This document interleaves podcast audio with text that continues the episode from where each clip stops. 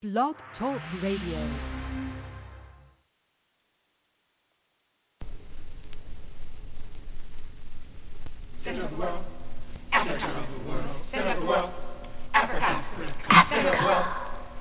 center of the world. Latitude zero, longitude zero. Planned by the Creator. Zinjanthropus was the first man found on the earth. That earth the motherland, Africa. We know that without total understanding of what happened in the past, it would be difficult to relate to the future. We know that within the structure of the music, there should be a message, and the message should be truth. So now, we give you Africa, the center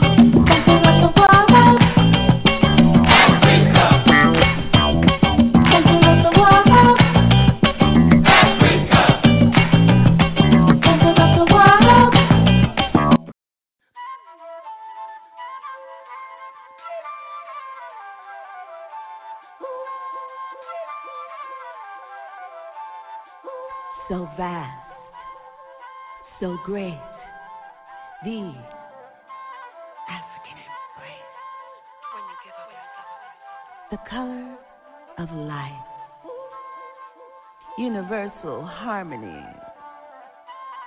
The earth supports our conscious effort for sustained humanity. Human beings, human love on a spiritual tip. So vast, so great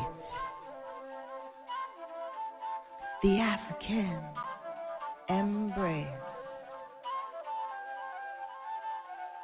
Live beyond, love beyond your skin to where you belong.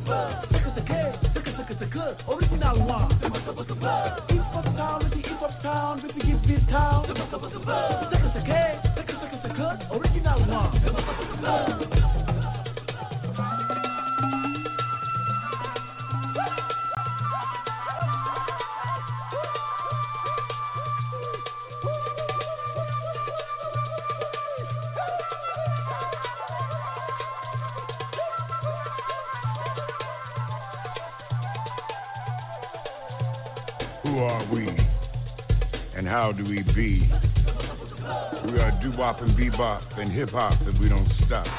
You see, it started a long time ago and it wasn't a show. We gave birth to a style like a precocious child. Feeling the passion for life, erasing away all the strife. Telling our tales with verbal mail, putting honey on the blade, creating language to persuade. Share who we've always been. Always a blessing, never a sin. We are doo-wop and bebop and hip-hop and we don't stop. It's our mother gave birth to everyone on earth. So we echo her call. And always walk tall. Because we're hip to the world, so we create black pearls. That everyone can wear. That everyone can share. We can't live in despair. So we shine everywhere.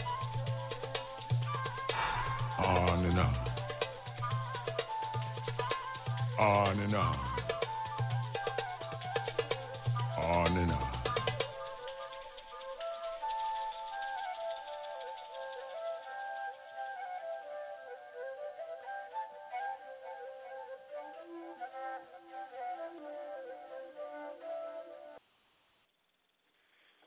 We welcome you to Africa on the Move.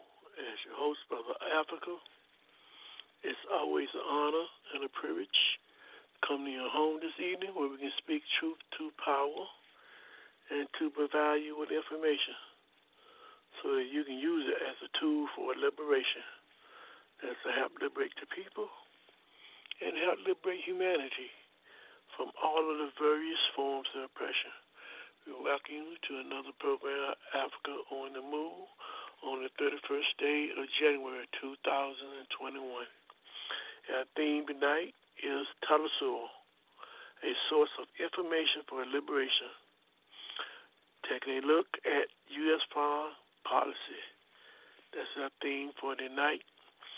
And like always, the way we get started with our party, first and foremost, is to introduce to you our political panelists and analysts for today's program. At this point in time, we would like to bring in Brother Haki and welcome him to Africa on the Move. Welcome, Brother Haki. Heaven. My name is Haki Kamathi Mishoki, currently with African Awareness. And of course, you know, my thing is all about institution buildings. You know, one thing recently, Brother Africa, uh, President Biden made a statement in which he stated uh, we're a nation of laws, not people. And I find that somewhat ironic, given that often when, we, when they give these speeches, they often talk about the American people, quote unquote, the American people. So the mere fact that he, he highlighted that it's not about the people, it's about laws, speaks volumes in terms of the kind of power the elite uh, wield in the society. And as such, to create laws which benefit them solely. And so one of the things when we talk about the economic uh, disparity that inflicts a society, we got to be very, very clear that this policy is consciously designed for the sole purpose of making sure the benefits accrue to the uh, small fraction of the population. So in that in that vein, it seems to me that the only real solution in terms of the problems that we're confronted with, whether we talk about police brutality, lack of education, lack of housing, uh, or whatever, that socialism has to be key in terms of you know bringing about you know some type of a resolve in terms of dealing with these issues that we currently face as a society. Now, one of the things you know when I talk about the socialism, why socialism is so important, uh, often you know we, we give examples in terms of in terms of uh, you know why socialism is so important in terms of the advancement of society. But I thought from an economic perspective, I think this would sort of clear up why socialism is a necessity in terms of in terms of the society and throughout the world. Now, check this out, brother Africa. Now, changes in the U.S. economy occurred not by happenstance, but a co- coordinated effort by capitalists to rig the economic economy for their benefit. Between 1940 to 1980, the golden age of capitalism, national income in the U.S. was distributed relatively fairly, with a growing middle class, while the capitalist share of national income relatively modest, only around about 34% for the top 10% of wage earners, which includes the one tenth one percent of the population that currently exists. Something profound began to manifest itself in the economy in the 70s, and the projected economic benefits to a larger share of households changed course. Beneficiaries of the economy economic policy would never favor would now favor the wealthy at the expense of most Americans. Emerging technologies utilizing computer and statistical methodologies will be used to validate economic policy that favored wealth accumulation for the wealthy over monetary policy needed to expand the economy. As a result of these technologies, along with tax cuts for corporations and the wealthy, the once promising pursuit of eliminating economic disparity was abandoned. Instead, as a result of supply side economic policy, the level of poverty increased exponentially. Between the years of 1980 to 2007, the amount of wealth owned by the top 1% of the U.S. population was 53.9%, while the total wealth owned by 99% of the U.S. population was only about 18.9%. By 2012, the disparity in wealth was so pronounced, an additional category was created to adequately document the rapacious level of inequality in the U.S. society. That category, that category was the one tenth one percent of all wage earners. This group of 400 people now own 64% of GDP, which is the total outcome produced by the United States nation. This category was necessary because of the speed in which the wealth gap was accelerating, and the 1% labor was no longer sufficient, explaining how only 400 individual families could amass such fortune, even greater than the 1% of all wage earners. In fact, the accumulation of wealth among the one tenth one percent of the population over a 10 year period increased from 6% share of GDP to 11% share of GDP. Simply stated, the average salary of the one tenth one percent of the population wage earners was $1.5 million as of 2015. That was after taxes. Superimposing tax cuts uh, given the, the Bush, the Obama, and Trump years, a particular cuts were gained to long-term capital gains. In other words, long-term capital gains speaks to uh, taxes paid on investments held over longer than a year, or IRS tax brackets, or changes to reflect the cost of living, which determine how much taxes you pay, all contribute to increase the wealthiest assets well in advance of the stated average amount of $1.5 million yearly. The evolution of the financially driven economy has one objective. That objective is to enrich the wealthy. The productive, the productive segment of society, which for too long watched the unproductive segment, workers, unemployed, and poor, have access to money via unions, government assistance payments, and prison accommodation providing three meals and a cot, tax free. Under the auspices of the Heritage Foundation, the American Enterprise Institute, the Business Roundtable, policies were pursued, economic policies that is, that validated capitalism's inequalities under the guise economic policy that benefited the wealthy were desirable because such policies would ensure the trickle down effect, thereby eliminating the wealth gap, unemployment, and homelessness. In order for this miraculous solution to take effect, financialization was lauded as the solution to capitalism's ills. Financialization is identified as the enrichment of the finance sector at the expense of the of the real economy. The real economy being jobs for working people in society. This approach presupposes capitalism and its uh, practitioners are altruistic, that capitalism really cares about humanity. The reality is capitalism is anti-human beings at its core. Juxtaposing individualism, the notion capitalism could be motivated by the common good is laughable. Now, legit- legitimization of such an erroneous concept could only be achieved, could not be achieved easily. Finding the right kind of economist, one who with a straight face could lie with the best of right-wing economists. That economist is Arthur Laffer, author of the Laffer Curve. The consummate supply side economists advocated shifting money from workers and middle income people to the wealthy. Ronald Reagan, an admirer of the Laffer Curve, which advocated cutting taxes could, would increase tax revenues, executed Laffer's theory by cutting wealthy individuals' tax rates from 71% to 38%. Tax revenues that were that was promised never materialized. Instead, those tax cuts given to the wealthy were used to invest in Asian economies that were the beneficiaries of factories closed in the U.S. and shipped abroad. The immediate question is, why didn't they invest this money in the U.S. economy? Simple. With the destruction of the industrial sector of the U.S. economy, returns on investments were simply too low given that the economic activity, given the, the small level of economic activity that existed in American society. The economic base, which provided a revenue stream for government in terms of taxes, were decimated. Higher returns on investments could only be attained with, with, with investments in distant lands, courtesy, courtesy of capitalism. Now, the only uh, the oh, only, the only alternative to securing investments in U.S. relied on central banks in conjunction with the Treasury buying U.S. debt. Accounting rules governing solvency of corporations were suspended. Lack of business act, act, excuse me, activity in U.S. discouraged hiring employees, which was exacerbated by unused inventories. Business could not sell because of rising poverty in the U.S. The only solution to ensure profitability was a scheme in which corporations will buy back their own stocks, boost stock prices, and the hopes other corporations and the wealthy will buy those stocks. In order for this Ponzi scheme to succeed, central banks have no choice but to continue to pump money into a system. Without, without the infusion of this money, capitalism will collapse overnight. Now, the, now the, the, the ensuing deficits, a feature of supply side economics, cannot be changed. Any economic strategy that utilizes a top down strategy will only exacerbate an economy already in decline. Austerity policies are being utilized to slow capitalism's decline. Constant interest rates at 0% increases access to credit for the wealthy, but the economy continues to decline.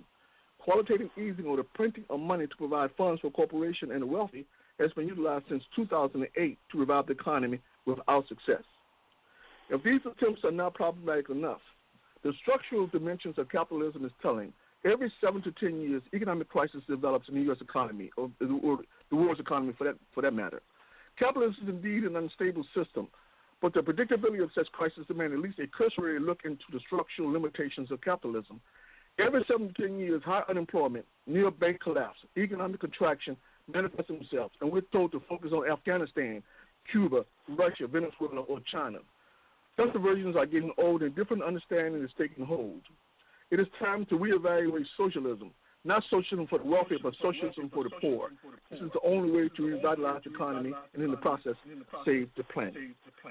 So I say that in, I say all that to say, brother Africa. I think it's important that we begin to understand that the game has been perpetuated not only serve the interests of the of the wealthy, but also it does it does in a, in a way in which is detrimental to the, not only the survival of the people who live inside that country, but also detrimental to the world at large.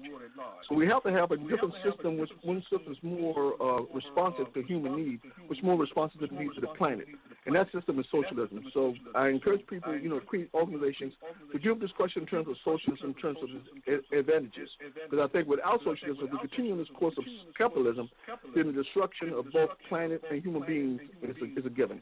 So clearly, we need institutions to deal with this question in terms of precisely what is what does socialism bring to the table. All right, thank you, Brother Hakeem. Next, we'd like to welcome Brother Moses.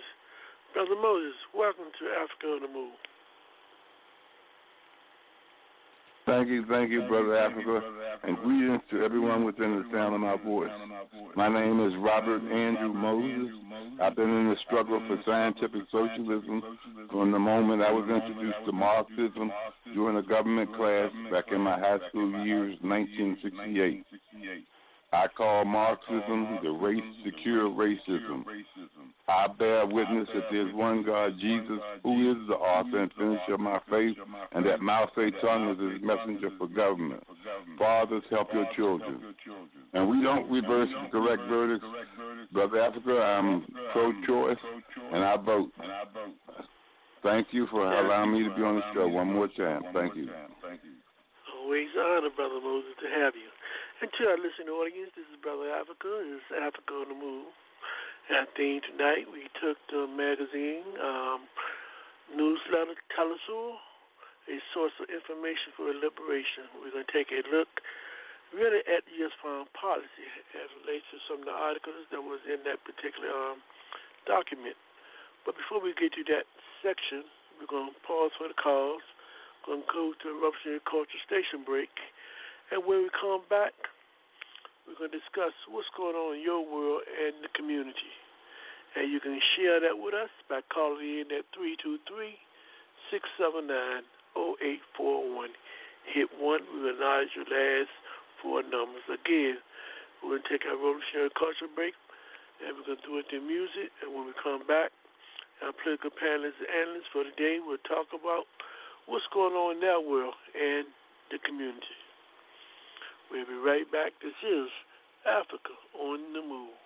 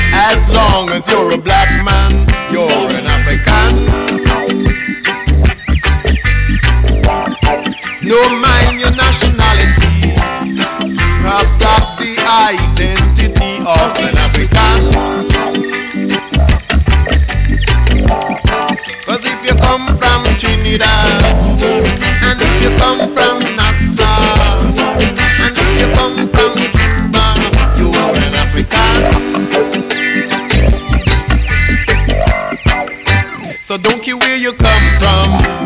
As long as you're a black man, you're an African.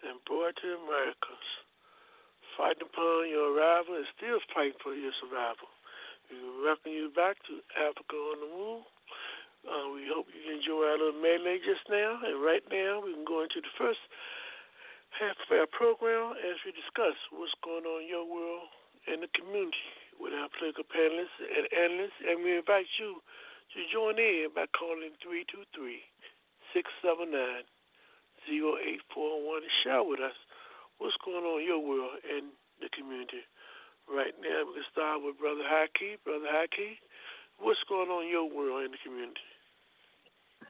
Well, Brother Africa ran a very, ran, uh, read a very interesting uh, article uh, from Safety.com. Uh, it talks about the fact that 66.7% of U.S. residents 18 to 64 years of age have no problem with smart devices listening to what happens inside their homes. Now, the report went on to say regionalism uh, and gender played a big role, except in one uh, invasion of privacy. It was reported people residing in tech-dominated cities were less concerned with an invasion of privacy compared to less dominated tech cities. Now, women were a lot more likely to oppose uh, invasion of privacy regardless of their region. Now, for me, this is problematic for, for many, many reasons. Now, one of the things, perhaps, one of, the, one of the reasons why people are uh, willing to accept you know, invasion of their privacy has to do with the fact that um, uh, perhaps they think that you know technology represents progress and that such uh, progress can't be stopped, perhaps. Or perhaps the perception is that te- technology makes them safer, or least creating the perception that they're safer, uh, and, and that the willingness to abandon human rights and safety for them is a fair trade-off. But you know, but the problem, most problematic for me, brother, Africa is this: that you know, in accepting the you know invasion of your privacy, you know, it denies your right to your human autonomy. Now, the human autonomy holds that you know your thoughts, your actions are your own, and choosing to share these thoughts or actions is solely an individual function. Technology that spies on people removes the possibility of self autonomy. So it seems to me that anybody who's willing, you know, to um, to essentially um, uh, uh, um, for, you know anyone who's willing to for, for whatever reason willing to give up you know, their right in terms of you know that the essence. It seems to me that's that's a very problematic. Now, also politically, brother Africa, one of the things is that you know uh, when you know when you talk about the um, the, the power to, to spy on people. One thing you have to understand with that with that ability to spy on people, it gives a certain certain number of people a tremendous amount of power over your future. So for individuals who uh, are privy to this information, who are spying on you, who are privy to the information that's emanating from your household, you're in a perfect position to predetermine, you know, your access, you know, to higher education, to employment, or professional licensing based upon your politics. So for me, it seems to me that anybody who who, who, who doesn't implicitly understand the implicit threat in terms of you know the invasion of privacy, and I, I find it very, very problematic. Now, having said that, brother, Africa one thing I do I understand is that you know when we talk about when we talk about the telecommunications company, we talk about you know uh, Apple, Google, and, and the rest. I mean, they spend a, a tremendous amount of money in terms of creating algorithms for the sole purpose in terms of conditioning people to think a certain way. So I'm not saying that you know I I, I don't understand the effectiveness of these algorithms in terms of being able to condition people to think a certain way because they are effective in terms of doing that. And that's one of the reasons why when you start thinking about a lot of young people, uh, the things that they idolize tend to be very um, superficial kinds of things. So you got a lot of young people who idolize, you know, uh, you know, uh, you know, movie stars and, and rappers and, and these kind of people. You know, but when it comes to real world uh, uh, situations, young people, a lot of young people don't have any, any views whatsoever in terms of those things that impact, uh, impact them on a daily basis. So clearly, you know, these algorithms have the ability in terms of fact, affecting the way you think, uh, what you believe, and so forth and so on. So I do understand that. But the problem is that if in fact if, if they're so effective in terms of being able to condition people in terms of thinking the way they want you to think, then one thing you got to understand that these technologies are becoming much more much more efficient, uh, much better in terms of conditioning people to believe uh, what they want you to believe. And if that's the case, then one of the things is that they can functionally create a situation where um, uh, people operate like automatons. And if that's the situation, then they can pretty much control people any way they want to. And I'm very concerned about that, particularly when you start talking about society, which which kind of has the kind of disparity between have and have not that is that's, so relevant in in a society like the United States. I'm particularly concerned about that because one of the things that, from an economic point of view, we all understand that uh, capitalism has no need for people who don't have capital. And in that context, uh, so if you got a situation where you have people who don't have access to capital, and also people who will be exploited in terms of you know their their way of thinking, then it's a very dynamic mix in terms of possibilities. So I can see uh, the kind of uh, the horrendous kind of things that are taking place in terms of mass incarceration, in terms of uh, police killing people, in terms of children not having access to education. I can see all of those things proliferating, and so that scares the hell out of me in terms of understanding the kind of power that these that these corporations well with respect to their, their ability to foment you know uh, these algorithms for the sole purpose of, of conditioning people to think and behave a certain way. So clearly, I thought it was a very, interesting article, but it does have it does have implications for the future in society. Because one of the things that we don't do something to turn to reel in these these giant telecommunications companies, uh, then the is that you know you know we reap what we sow. So and down the road, you know as as as they become more efficient in terms of being able to condition people, then we got to understand that we can be conditioned not to be autonomous or not to think in terms of what is a, a human being's self interest, but more in terms of what is the best interest of corporations. And once we think in those terms, then it's just a question of time for the corporations uh, deem us, you know, irrelevant and, and, and superfluous. And so that is a real danger. So when, of course, when you got these of people who's who have no real course, no real, real function in life, serve no real purpose, the only realistic solution for such people is to a in, incarcerate them, which costs lots and lots of money, or to, or to simply liquidate them in, in large numbers. So clearly, we got some problems uh, with respect to the ability of these corporations to control the way we think, and we have to become conscious of that. If not, the repercussions are just so great. Interesting point, Brother Haki. I concur with you. We'll come back to you right now. Let's go to our Brother Moses. Brother Moses, what's going on in your world and the community? Well, well, well, well. Well, well. Another week, another week. Another struggle struggle for scientific socialism uh, as we see the spontaneous actions of the people gravitate towards socialism and communal relationships, but uh, the power of money and finance capital has been detrimental opposition to that. That and um, we face the theory of finance capital and its ability to sway and organize people against democratic process. And um, so we just we just thank goodness that um, the people are being educated daily and coming to coming to light enlightenment about who's who and what's what and being able to see beyond the rhetoric and into the actual concrete heart of the of the people who who are who are trying to perpetuate anarchy within the government. Um, I think that uh, uh, Biden has has got a long ways to go, and we've got to push him as far as we can. But meanwhile, we have to organize separately our own independent organizations in order to bring about a concrete change, a real, real qualitative change. We have to have a self in self perpetuating organization, a revolutionary organization, and uh, and so you know it's about anybody who's about the needs of the people needs to get organized. This time is more than ever. We need to be organized. I thank you right there. Thank you. Thank you, Brother Moses. Now, following Brother Moses, we bring in that Brother Anthony. Brother Anthony, what's going on in your world in the community? Uh, uh, certainly. Uh, there, there are a few things uh, I, I noticed. One uh, that uh, Biden, since he's got into office, has um, has gotten, uh, you know, some of the major irritants of uh, of the Republican foreign, foreign policy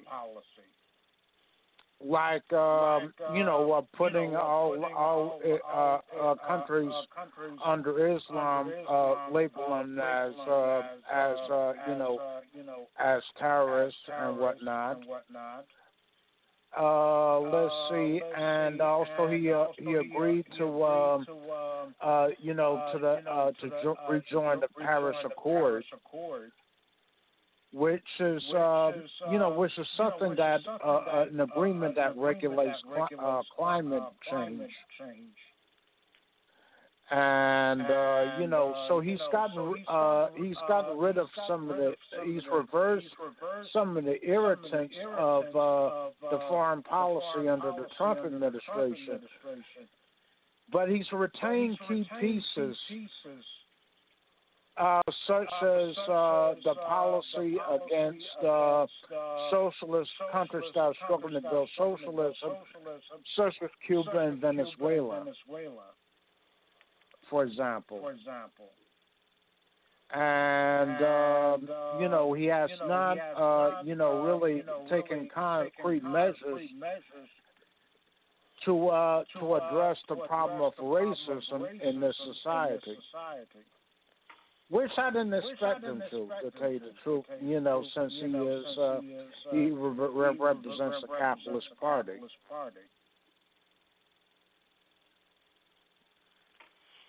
And, uh, Anything else, Brother Anthony? uh, that's a, uh, that's it for right now. Okay, to our listening audience, on the Move. We're dealing with the segment, What's Going On in Your World Community. If you have any views or comments as relates to what's going on in your world and communities, please feel free to call in at 323 679 0841. Um, Brother Haki, you raised something that's very interesting in terms of this issue of American people seem to have a willingness to willing to accept invasion of privacy, even even even if that means coming inside of your home.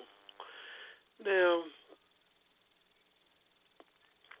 I think you stated earlier, but I would like for you just maybe articulate your perspective on what you think some of the causes of why people are willing to give that kind of privacy out. What do they stay in the game at? For your own Yeah, I perspective. think I think yeah, I I, I think I think to, to a large extent, I think uh, essentially um, people feel powerless. And if you if you feel powerless, you simply capitulate. You you, you you you don't resist. You go along with whatever they tell you to do. It's easier to go along than it is to stand up. So I think for a lot of people, uh, when we when we talk about um, you know this onslaught of disinformation, um, uh, you know, clearly it's everything is is every in every possible conceivable manifestation in society. Whether we're talking about the media, whether we're talking about educational system, whether we're talking about telecommunications companies, or whatever we're talking about, this this this, this disinformation, this lies, this perpetual lying is just something that's, that's part of the culture. So I think to that extent that people sort of accept the fact that you know, uh, you know that uh, this notion in terms of uh, uh, in terms of, of, of people having a, a fundamental human right in terms, you know, to uh, to control their destiny. I think to a large extent, uh, by virtue of being exposed to so much disinformation, I think you get to a point where you just say, "What the hell?" You know, no matter what you do to me, I accept it. I'm not going to I'm not going to fight it anymore because it's just too oh, just too too uh, uh just too uh, awe inspiring for me to even to even contemplate dealing with. So I think to some extent we got to give the, the, the capitalists credit for in terms of their ability, in terms of essentially beating people down to the point where many people are just essentially giving up. That doesn't mean it doesn't mean that that will always be the situation. Uh, inevitably, what happens is that people become so so so beaten down that they have nothing to lose and they stand up and resist. So there's sort of dialectic that takes place in terms of when we talk about when we talk about resistance. So uh, my my guess is that you know, uh, you know for now people are pretty much uh, succumbing to the to this notion that you have no rights in terms of privacy uh, because out of powerlessness. But I think as it becomes more and since the sense of being more and more powerless is actually going to be the reason why at some point in history they're going to stand up and say, you know what, I got nothing to lose. What the hell, you know? And this is and this is the concern. Now the thing is that you know if in fact you know when people get to that point, then what you want, of course, is organization. You don't want people sporadically, you know, you know, doing things, you know, which are maybe counterproductive in terms of trying to bring about progress in society. But nonetheless, people at some point will get to a point where they got no other recourse, at least in their minds, in terms of what the hell I want to stand up anyway. So I don't. So I don't think this this this, this, this brainwashing process is, is, is, is totally complete. I think to a large extent, I think people do understand that there's something fundamentally wrong in terms of the information that they receive in society, and this notion that you have no no fundamental rights to your own thoughts. I think for a lot of people, it does. It does they, I do. I, I do. I do think they, they understand that there's something fundamentally wrong with that idea. And but but like I said, until they get to a point where things are just so uh, so so so uh, so um, so negative, until they get to that point, I don't think that uh, they're going to they're going to stand. They can essentially capitulate to whatever the, the powers that be want them to do, to think the way the powers that be want them to think. But I think all the while, I think in a deep subconsciousness, just in terms of human desire for autonomy and, and be self-determined. I think at some point they're going to say, you know what, you know, man, I understand these realities, and, but you know what, at this point, you know what, I got nothing left to lose. You know, the only way I can reasonably affirm I'm a, I'm a human being that I am somebody that I have to take a stand. So I think it's just a part of the process that has to take place in terms of you know people standing up. But I think to a large extent we got to credit the capitalist class for the ability to continue to beat people down to the point where you can do virtually anything to people and they will pretty much accept it. But I think that's going to change. Uh, history, you know, history is, is, is uh, bear me out on that point. Your panelists, you have any, th- any take on this concept of people giving their rights up of privacy and seeing I want. to, Could I add something to to the points that Ha- Hakeem made? The mic is yours, Anthony. Sure, certainly. Uh, I agree with all the points he made. I want to add something to that. That in this society, in this capital society, bourgeois control of uh, the way people think, in other words, their ideology, is very, is almost absolute, almost total control. And what uh, and the reason why that that's the reason why people give in so easily uh, to uh, uh, you know to this bourgeois concept of uh, control. And uh, what happens, uh, is, what is lacking among the working class is a revolutionary ideology to guide their action, to show them another way is possible. And that is what exists in most countries in the world. With the, with the notable exception of the U.S.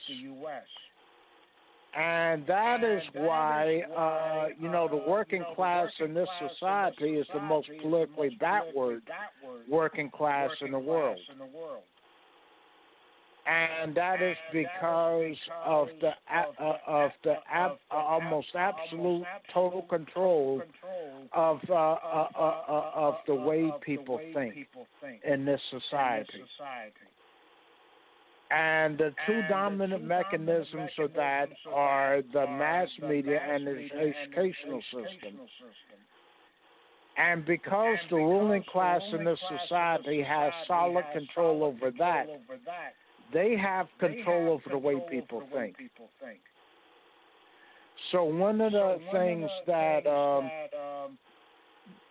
that people have to do who understand this is present an ideological alternative. And that is why, you know, uh, you know, political organizations like the AAPRPGC put such a heavy emphasis on ideological development and training because uh, that is key uh, to breaking the the, the uh, you know the ruling class's control over how the masses of people think. I think also, I think also, brother Africa, uh, brother Africa, I want to turn down your volume. You got to give me feedback. Um, also, I think I think also, Brother Africa, I think uh, Durkheim has a point in terms of when you, when you talk about this whole concept of anomie. Uh, you know, one of the things that you know historically, you know, well, well you know, societies always seek to create bonds among the its populace. On the contrary, in the United States, it's doing everything to break down those bonds. So those relationships that, that normally would would exist among human beings are slowly being eradicated. And once you destroy those social bonds among human beings, then you pretty much set them up in terms of, you know, a, a, a you create a vacuum. And that vacuum is that, well, since you don't have this relationship with human beings, we can give you a relationship, a relationship with technology. And so the relationship with technology leads people to, you know, you know, uh, place great emphasis on technology. And in the process of placing all that emphasis on technology, then of course you're much more susceptible to the messages that they, they convey.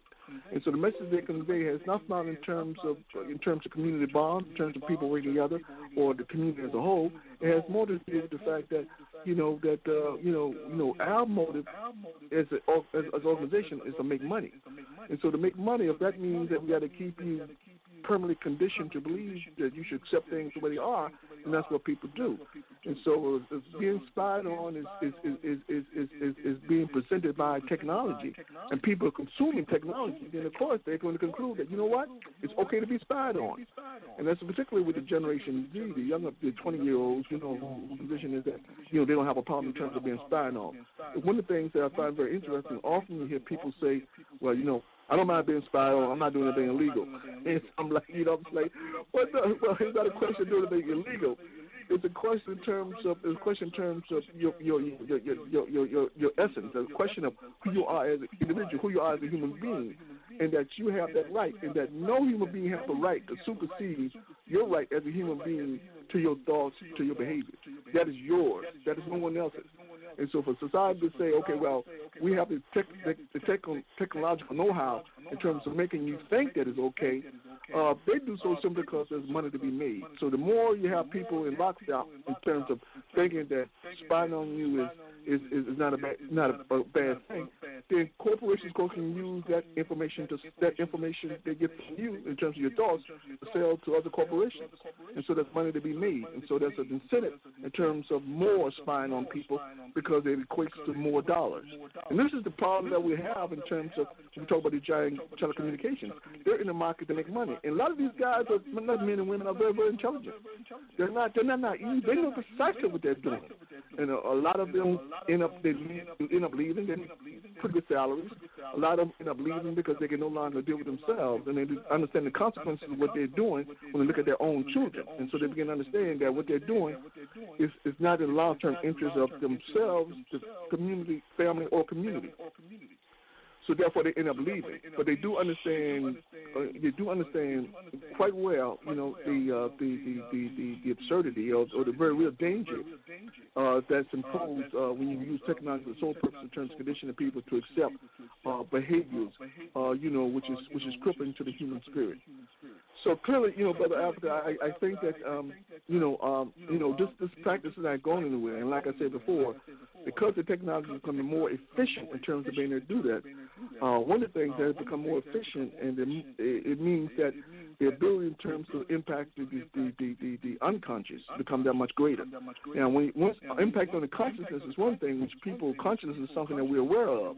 Those things that we're not aware of, the unconscious, and once you start technology uh, are innovative to the point where it can impact the unconscious, then we have a real problem. In terms of trying to reach people who are unconscious, it becomes a very difficult thing to do. It's easy to reach people who are who are who who who are, who are conscious or who lack information, but people who or, who are affected on an unconscious level, and trying to get them to understand the you know uh, the problems associated with you technology and this notion that you have no right to your privacy.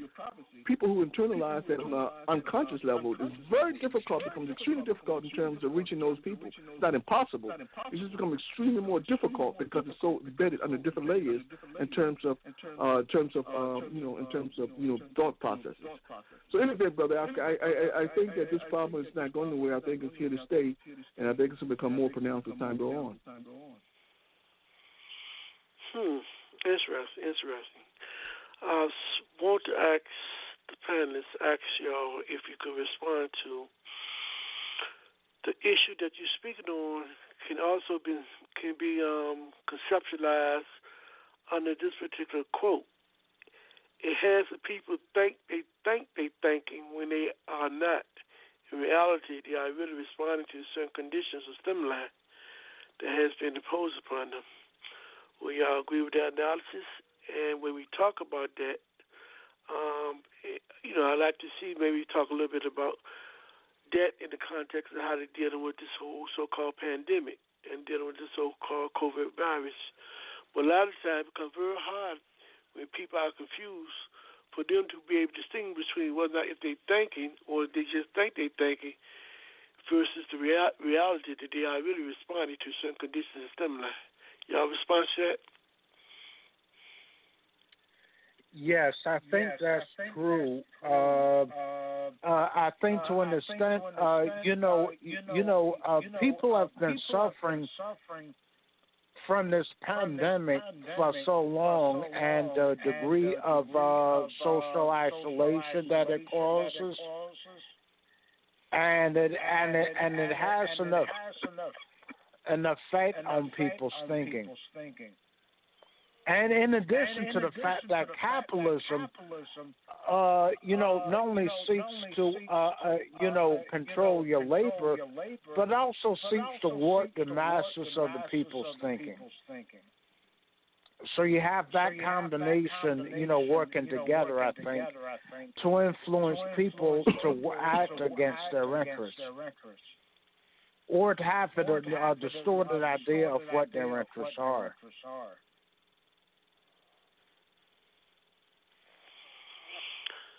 You know, panelists, I've just shared recently um, about a possibility that that will soon be coming down the pike of everybody who using technology in the area of communication, and that is, I was told that um, the people who control and produce the what's what's up what's WhatsApp app will soon attach their capacity to be able to go into your bank account and monitor your bank account if you are to use that technology.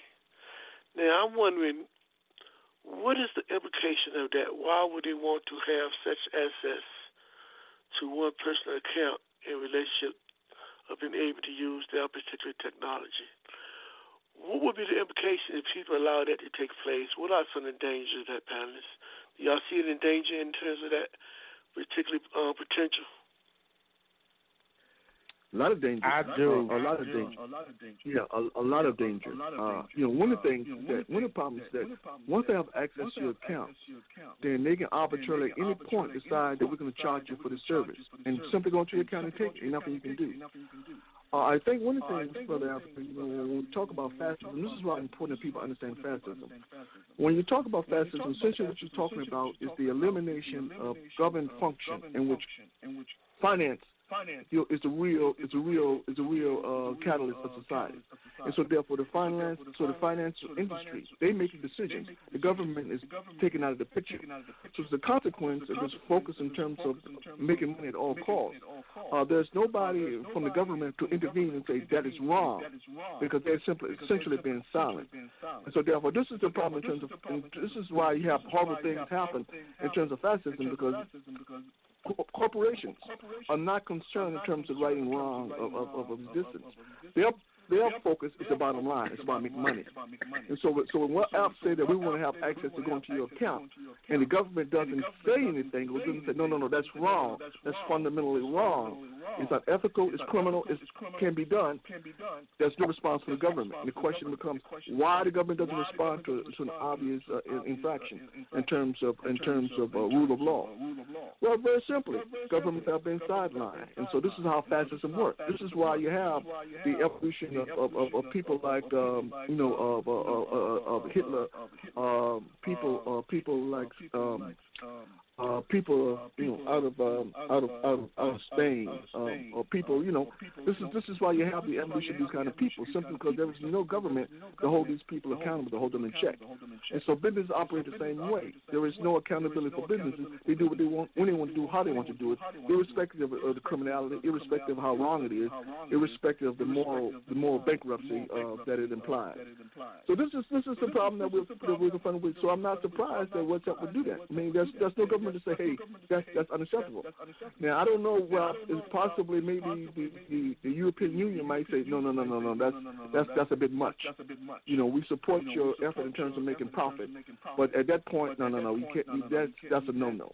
So they see the so that's a, I think see the implicit danger in terms of such an arrangement. But a country like America, they have no problem in terms of okaying something like that. They have no problem in terms of okaying something like that because the government has been sidelined. There is no government. This is why business can do anything they want to you, and there's no recourse. There's nothing you can do. For, for people, I'm gonna say this right now. For people who are traveling, please don't, please do not utilize ASAP travel agency. I'm telling, I tell you now, don't use these criminals. I'm telling you, I'm telling you. If you have to cancel your flight, you can forget about any type of any type of uh, uh, uh, refund. It's not gonna happen. They're gonna take your money. So if you if you think about using ASAP travel agency, I'm telling you right now, anything affiliated with IT ITG. Anything affiliated with that corporation, don't deal with them. I'm telling you. But again, you know, because you know you don't have, you know, mm, because you you don't you, you don't have the support of the government to, to, serve as a buffer sort, you know, to prevent these kind of atrocities from occurring. Uh, corporations are simply free to do what the hell they want to do when they want to do it, and so no one is surprised that uh, WhatsApp would say, okay, well, listen, you know. You know, if you cover our app, then what we're going to do, we will have access to your bank account. So I'm not I'm I'm not surprised at all about it. But the implications are, uh, uh, are very very clear. Brother Anthony, you want to respond?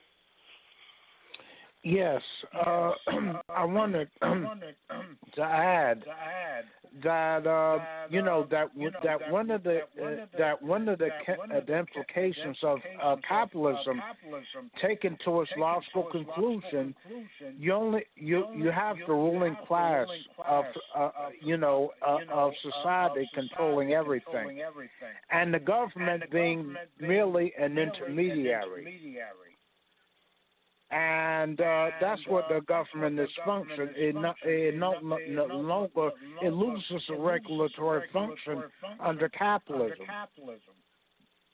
Because you know, as Haki and correctly indicated, our corporations control everything. And taken to that logical conclusion, that's why you know, uh, un, under capitalism, democracy is absent. I mean, uh, the people do not have the ability to choose their own leadership, and uh, and that's something that, that that the U.S. tends to preach to everybody else. But a lot of people don't realize that within this society, people do not have the ability to select their own leadership. Because, uh, for example, give two examples. One, uh, all, all the political candidates come from the uh, uh, from the uh, the, the, the Republican Democrat, uh, Democrat duopoly, and even uh, the the the head of state, which is the president, isn't directly elected by the people. Is elected by uh, is chosen by an electoral college and that structure was put in place because the authors of the U.S. Constitution did not did not did not believe that uh, uh, you know that people were competent to choose their own leadership.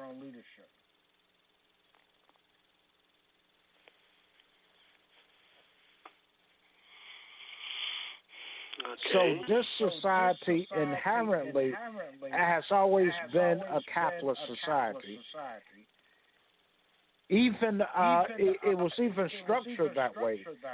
That's why it, it, it has the oldest governing document in, in the world. Two hundred year, uh, years old.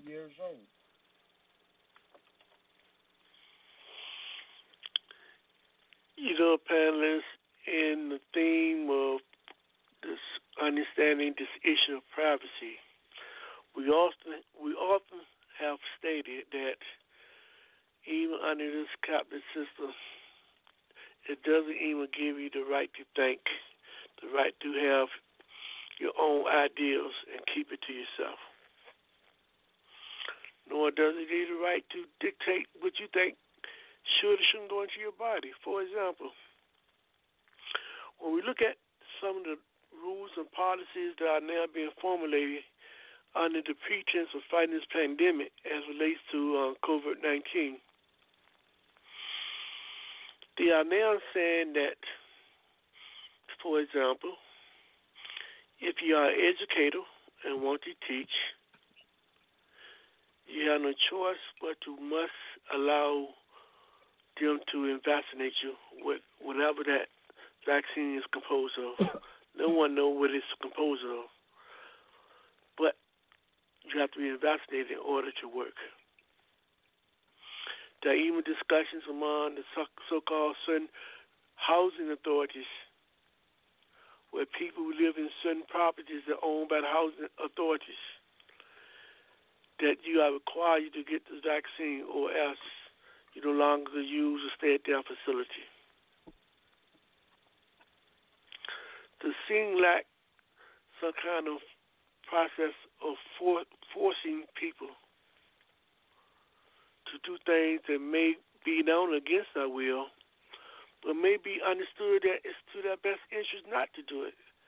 Because even if you look at the process of how they are dealing with this vaccination process, they're not going through any kind of scientific process that has been recognized universally when you're talking about doing and creating vaccines. Y'all response panelists. You, you're right. You're right. You're right, brother Africa. You also can add, add to the list the airline industry saying to fly, you know, domestically. They want you to have a a, a COVID passport. I mean, like, you know, even though it's not universal right now, most of the airlines are moving that direction. A lot of them already have it in place.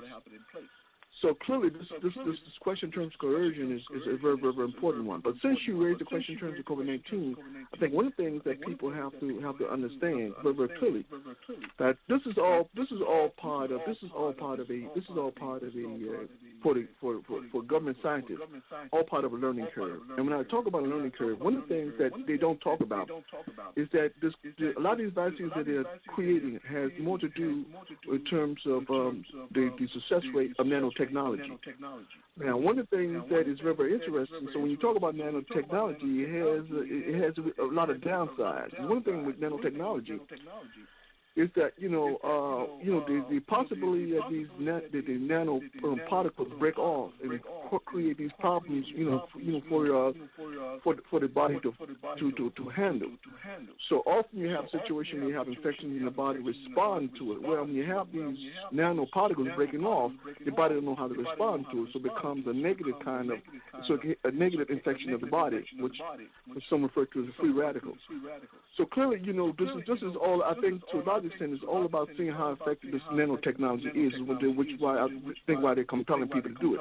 Because one of the things when you talk about the treatment of COVID nineteen, it's very very clear that interferon uh, two alpha two B um, is very very effective. In addition to hydrochloroform, I'm sorry, the uh, for malaria, uh, the um, have been very effective in terms of treating COVID 19. But yet, uh, those well well regarded safe treatments that are that are been very effective around the world in terms of limiting um, COVID you know COVID 19 are not being used by the Western world. Instead, the Western world is creating particular virus you know for you know for COVID 19. But since they're not telling you about the, the role nanotechnology is playing in terms of the implementation of these new vaccines, it raises the question so why is it that you don't want people to know that nanotechnology is part of this part of the so-called vaccine that you're creating? So clearly, the, the, the implications of nanotechnology are many, and, and a lot of times, unfortunately, given the dictates of a capitalist society, which are, which which is controlled and domination by all means, you got you can't discount the possibility that that, that nanotechnology may be may be used to do some very horrible things to human beings. And I think this is just a sort of a, a, a trial run in terms of, you know, to sort of perfect in terms of utilizing nanotechnology in terms of figuring out, you know, how well nanotechnology can interact with the human cells and and to, to what extent uh, changes the changes come out in the human cells as a result of interacting with nanotechnology and so forth and so on. So clearly, Brother Africa, you, this coercion that you talk about is pretty much part in terms of uh, in capitalist society. In particular, so when you talk about the decline in capitalism, that the, the level of, of, of coercion, the level of control, the level of domination has to increase. It has to. Because without that, if, if one of the problems is that if you have a free thinking society, if you have people actually thinking about things, then people will come to the conclusion that one, we have to work together to bring about a resolution to the problems that we're confronted with. Secondly, we have to understand that the people we vote in positions of power don't necessarily serve our interests. And thirdly, we have to have a different paradigm in which this capitalism have to go. So, so people are gradually getting to that point and beginning to understand that, which means that this, this question of domination or coercion becomes even more important or more pivotal for those positions of power because in order to maintain this falling system, they have to employ more more kind of um, draconian kinds of measures in terms of making sure you they have absolute control of the population. So I think in that sense, you talk about the draconian aspects of COVID 19. No one can discount the possibility that a lot of this has to do, apart from being people being experimented on, it has perhaps down the road it has implications in terms of you know uh, maybe uh, shaping the way you think, uh, or or shaping your health, or shaping your ability to turn to withstand pain or whatever. And I think one of the things we talk about in the military, we talk about we're trying to create a better soldier. It's very very interesting when they talk about creating a better soldier. You talk about one more impervious to pain, uh, one who heals quicker, uh, blah blah blah blah blah. So the question comes, you know, to what extent will this nanotechnology that we use for COVID-19 be used, utilized in the future to create better and stronger soldiers in terms of fighting, you know, imperialist wars around the world. So clearly, you know, uh, you know, this, this, this question of encouragement is something that we have to take very, very seriously, and it's something we have to think about. And for those people who think that you're being pra- pragmatic, if you just don't say anything, if you just be calm, be cool, everything's gonna be all right, it doesn't work that way. So while they compel teachers, while they tell uh, administrators in hospitals or nursing and, and, and nursing and doctors, they compel them, you know, to take take this uh, to take this COVID-19 vaccine. I don't see anybody compelling the wealthy or compelling the Congress people to take COVID-19. It's suggested they take it. It's not mandatory. But everyone else is mandatory. The question becomes, why is it mandatory for everybody else, but not for the most powerful people in society? What the hell is what the hell is going on here? So clearly, you know, uh, brother Africa, I think this question turns to coercion and, and, and, and, and, you know, uh, force, uh, com- compelling people to do what they want them to do. I think it's quite impossible of a decline in the economy, a decline, not only decline in the economy, but part and parcel of the tenets of capitalism, which in order for it to, in order for it in, to, to maintain its longevity, then it has to do these kind of things in terms of, you know, um, taking away as much power as possible from the people at the same token, uh, at the same at the same time, compelling people to do whatever they want them to do if it serves the the, the, the, ruling class long term interest. Or why do you have interest of the welfare of the poor now, or the welfare of African people in the country, or the welfare of the elderly? This country has no respect for the elderly, but all of a sudden then they have a concern and want them to take these things first. This country has no respect of the poor, but yet they have concern of the poor and want to inject them. This country has no respect for African people and people are non-Europeans. But now they have such a concern, they want to make sure they get injected. It doesn't add up. This question of being able to use your own faculty, your own thinking capabilities, in conjunction with understanding the histories that you have learned and experienced, it doesn't add up. Uh, actually, I, brother Africa, Yes, you know. I think I think other people other people are starting to pick up uh, on this too, mainly because uh, you know uh, the media ha- has the hard has seem to have a hard time figuring out why. Uh, uh, let's see, uh, Africans uh, in uh, in uh, predominantly uh, in heavily populated African areas aren't getting these vaccines, aren't aren't getting vaccinated. And I think, and I think, and I think there is in, in our in our subconscious, there is a memory of our experience with uh, biological warfare. And uh, and the thing about it though, and and really, the the, the Tuskegee experiments didn't take place that long ago. And also, there's a history of uh, uh, uh, uh, of uh, forcing Africans to have uh, mass steriliza- sterilizations without their consent. And and I think of some of these past medical practices that are that are making Africans a little suspicious about getting vaccinated. Yeah, brother Africa. Uh, the, the, the, the, the, what I was trying to think about earlier, I was thinking about hydrochloroquine, uh, which is mal- uh, drugs malaria. And, and brother Anthony talked about the fact that uh, Africans have been doing pretty well in terms of dealing with this whole COVID-19 uh, vaccine. I mean virus without vaccines. My concern is that seems to be this, this big rush, um, about, particularly among the U.S., to provide Africa with these vaccines. Now, the reality is that we look at the history in terms of relationship between Africa and the U.S. It's not a it's not a cordial one. Africa never really had, U.S. never really had Africa's best interest at heart. Never has, and never will. So the real fact is now they're talking about they want to they want to ship uh, uh, uh, uh, millions and millions of uh, doses of vaccine COVID nineteen vaccine to Africa makes me makes me wonder. I also wonder about the fact when you talk about the, the spread of COVID nineteen on the continent, the place that uh, experiencing COVID nineteen uh, uh, um, infection the most is South Africa. It's very interesting. At the same time, South Africa has this relationship with the UK in terms of innovating vaccines. So I'm beginning to wonder if one if they use the same similar kind of technology in terms of nanotechnology in terms of vaccine. Uh, and I'm also wondering if, if in fact, you know, um, you know uh, that um, the vaccines that people are receiving is, is tainted. So I'm I'm very concerned about that because because that's the only place in Africa where this vaccine is where this, where this virus is really out of control. And so that's that's very very ironic.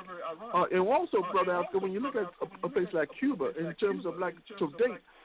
Cuba has something like I think it's something like um uh little little close to th- close to three thousand cases of uh COVID nineteen, and I think out of that bunch, I think like ninety one people have actually died.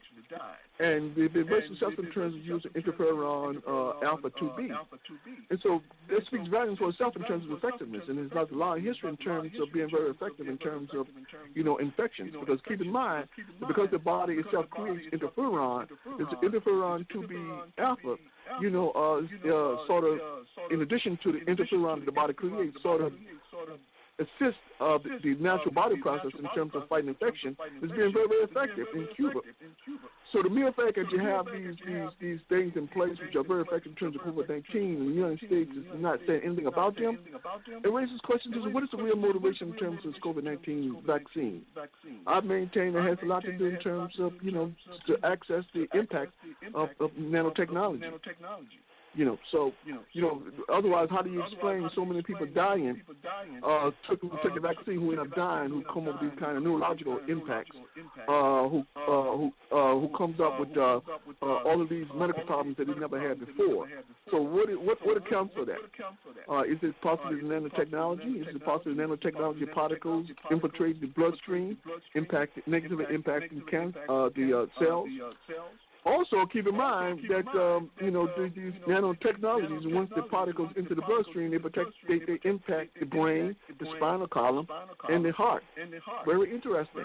Very interesting. So it seems to me. So when the doctors talk about you know uh, experimental experimental vaccines, she's absolutely correct. And I can't recall her name, uh, Doctor uh, Doctor Golden. I can't remember her first name. Doctor Gold. I can't remember her first name. But she's she's absolutely correct. Uh, you know, experimental vaccines and perhaps this experimental aspect has to do with nanotechnology, and nobody's talking about that. It seems to me if you really care about the masses of people, if you're really concerned, about COVID-19, then people have a the, the government should have an obligation to disclose to the people precisely what's in that vaccine. The mere fact that they don't do that always, for me, raises raises a red flag. So clearly, brother Africa, you know this coercion, the kind of things that they do it's, it's the way capitalism rolls. I mean, because the whole thing is that they're gonna make you do what they want you to do one way or the other. If that means, you know, giving you a vaccine that's going to harm you, so be it. If it's going to benefit them in terms of access to information, in terms of how nanotechnology works, then so be it. And they they, they, they have no problem with that. And another one thing I'm gonna say this, and I'll close, brother. Africa. One of the things I find very interesting with respect to, to, to airlines when they advocate for this passport for COVID 19 shots, it's very, very interesting. That in itself would, would adversely impact uh, uh, their bottom line. because a lot of people are not going to take their COVID 19 vaccine.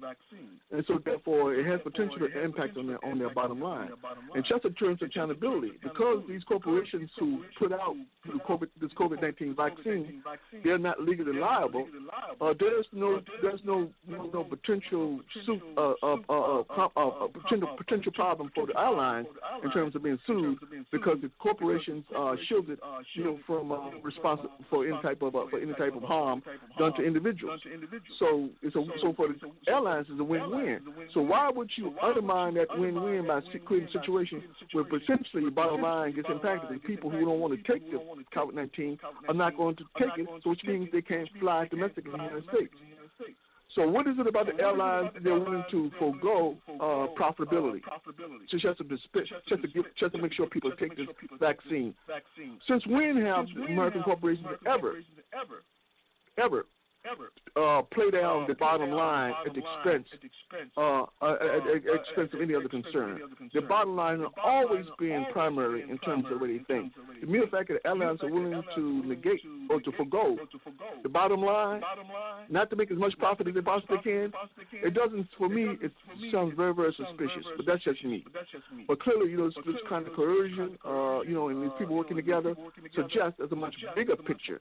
So we just get it. So we we only we're only privy to a small amount of the picture. There's a much bigger picture in terms of what it is that causes these corporations to to walk in lockstep in terms of you know pushing this COVID nineteen, even though it's, it's not even approving it's not even approving uh, the uh, vaccine. And just add to that point, Brother Haki and the listening audience, it's my understanding when you look at this vaccine, they never said formally they approved, they approved, gave approval to be used. They said you could use it, but they mm-hmm. never gave it. They said they have approved it. But even more importantly, I don't think you can find any experiment that they have done with human animals to see what would be the effects of using this vaccine.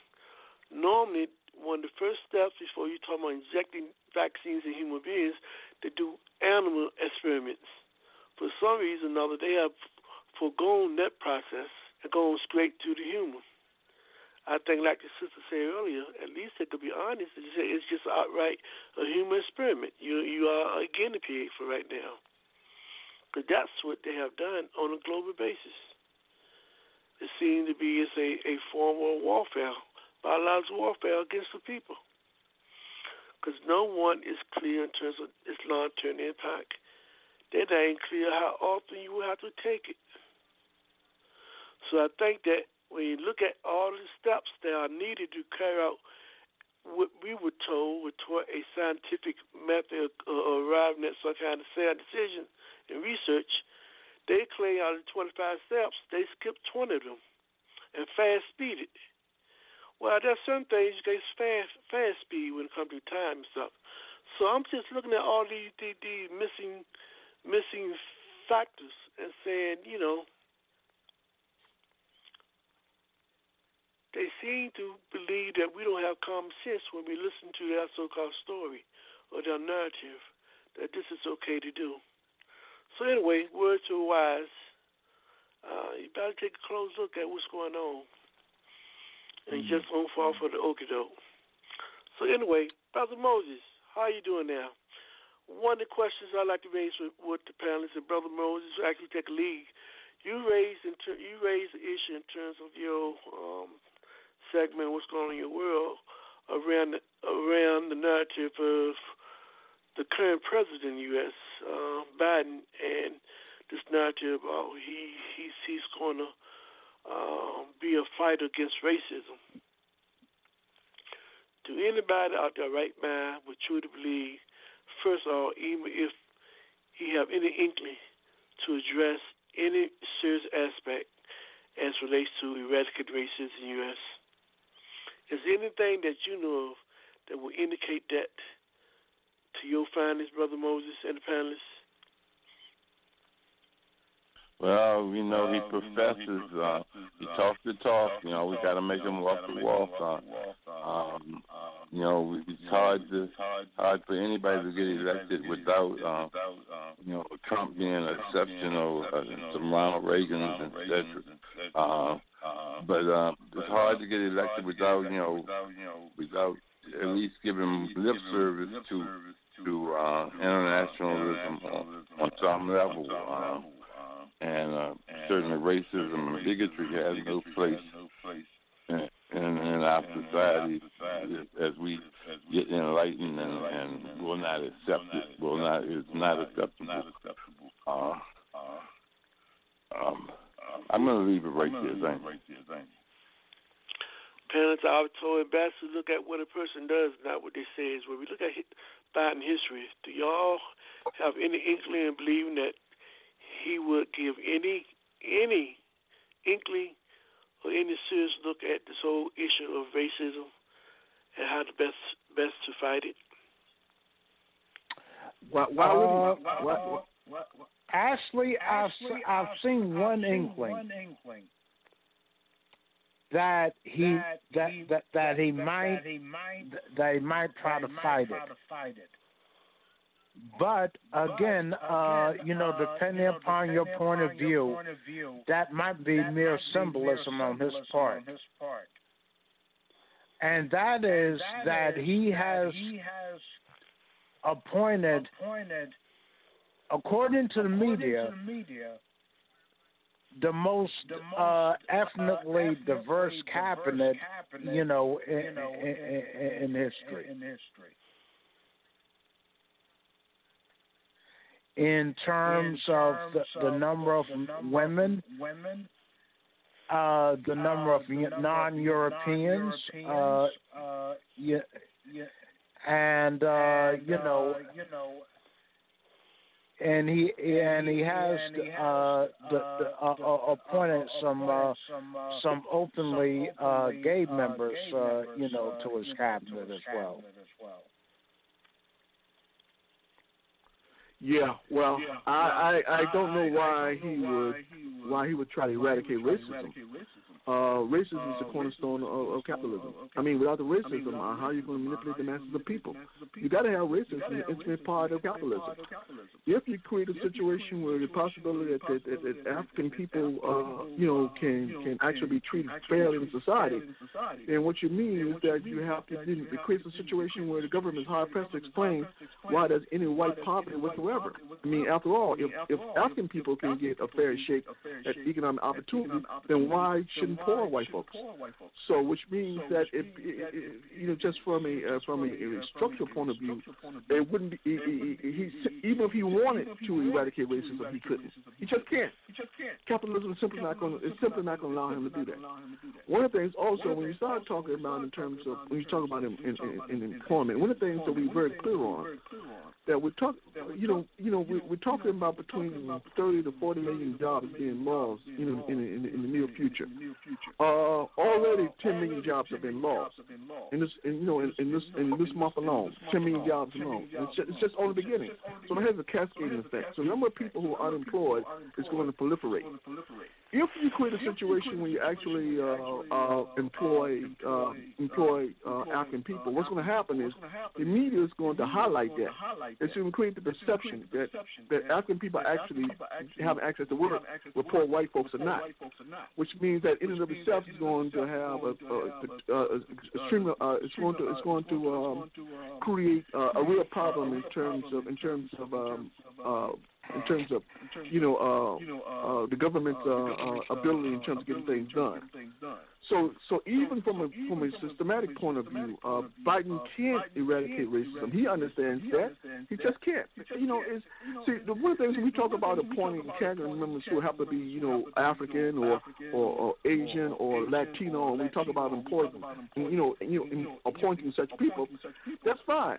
These people are these people are not revolutionary. These people are pretty much, you know, um, comfortable with the way the system are. I mean, they came up in the system, so they're comfortable in terms of replicating or, or carrying out the dictates of the system. They're not going to rock the boat, and so therefore they're fine in terms of having that kind of representation because it's not it's non-threatening. And of course, they always can always can be sold to the masses of the American people that see we're actually trying to move forward with respect to race because we got some Africans, some Latins, and some Asians in positions of power, and so therefore, you know, we're on the right track. But we all understand, you know, you know, it, it doesn't matter what the administration, you know, all of them at some point have somebody of color in their administration. It doesn't translate into having them in the administration, uh, to meaning mean to mean that somehow uh, things are going to fundamentally change. They don't, because we got a system in place. We got a capitalist system in place, which understand number one, not only in order for it to survive, it has to ensure surplus unemployed number of people off the top. It has to superimposed upon COVID nineteen in terms of the, the elimination, you know, of of, of, of of jobs. Clearly, I mean, when you start talking about in terms of you know what reasonably can the government do in terms of trying to address these issues, the bottom line is that ain't a damn thing they can do in terms of address these issues because it's capitalism. They can't. They're locked in. And so, so when we talk about terms of we talk about central banks in terms of role they play in terms of financing the economy, then clearly we understand that what they're doing has nothing to do in terms of really financing the economy, but rather putting money in in pockets of corporations and the wealthy to make sure this Ponzi scheme continues. Nothing, nothing trickles down to the real economy where actually there's an expansion of the economy where people actually have jobs, people actually have housing, affordable housing, people actually have quality education, and so forth and so on. So let's not fool ourselves and think that somehow Joe Biden is any different than any other politician. I can recall one thing that Joe Biden said that was very, very interesting. He said Barack Obama was uh, he, uh, he you know, I mean, he he was uh, he was he implied that Obama was the was the cleanest black man he ever seen. In other words, Obama had a suit and tie on, and he was shaving, and so therefore, you know, he was atypical. He was exceptional that most African people simply don't come across as such. So this kind of implicit racism in the mind of Joe Biden, I mean, it's, it's, I mean, it's very, very clear. I don't have a problem with that. I mean, he is who he is. I mean, he came up at a time in which, you know, uh, using N word was, was was was common law. Uh, I mean, was was very, very common. So I'm not, I'm I'm not I'm not saying that to, disparage him to say that somehow, you know, that he's a bad individual. And that's not my point. My my point is that you know he has to work in the context of the system. He understands that certain requirements, certain dictates of the system that you have to have in order for the system to continue to go on. If you eliminate racism, then you you you you, you eliminate its ability in terms of to function properly. See, this is this is the problem that we're, that we're having. And this is why until you until you eradicate uh, capitalism, the question in terms of racism can never be resolved. There's there's nothing you can do. There's no amount of administration officials you can hire that's going to that's going to destroy cap rights racism. It's simply not it's not going to happen. And Biden understands that. He's a politician. He understands that, and he also understands that as he plays by rules of the game, that he serves the benefit. And certainly none, none, none of the rules of the game say that that that that that that that, that, that uh, says there's nothing in the rules of the game that says that you know that the, that the system has to treat African people fairly. Nothing that says that. Of course, that's rhetorical. I mean, we have the rhetoric. We have the rhetoric to say, well, you know, we we, we want to have a, a colorblind society, a society that's just and fair, blah blah blah blah blah blah blah blah. But that's all rhetorical. It's all talk, and, and they understand that. So that they can do. But when you concretely, when you fundamentally start in terms of addressing this issue in terms of racism in society, by creating institutions to combat it, to actually create opportunities for African people who know uh, who are qualified to get these positions, when you start doing that, you open up a can of worms. The system can't exist if you do that, because once that's highlighted, it's only going to contribute to further uh, uh, radicalization of the society. And so we talk about the situation in Washington D.C. with, with these people went up there, you know, to to to rush the uh, the Capitol. Uh, you know, a lot of these people you don't understand the complexities of the system. They really don't understand.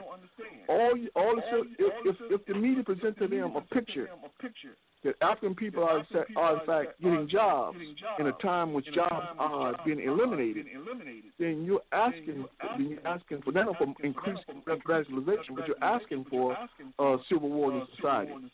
So Biden knows all of that, so he can he can address the question of racism. Let's be real about this.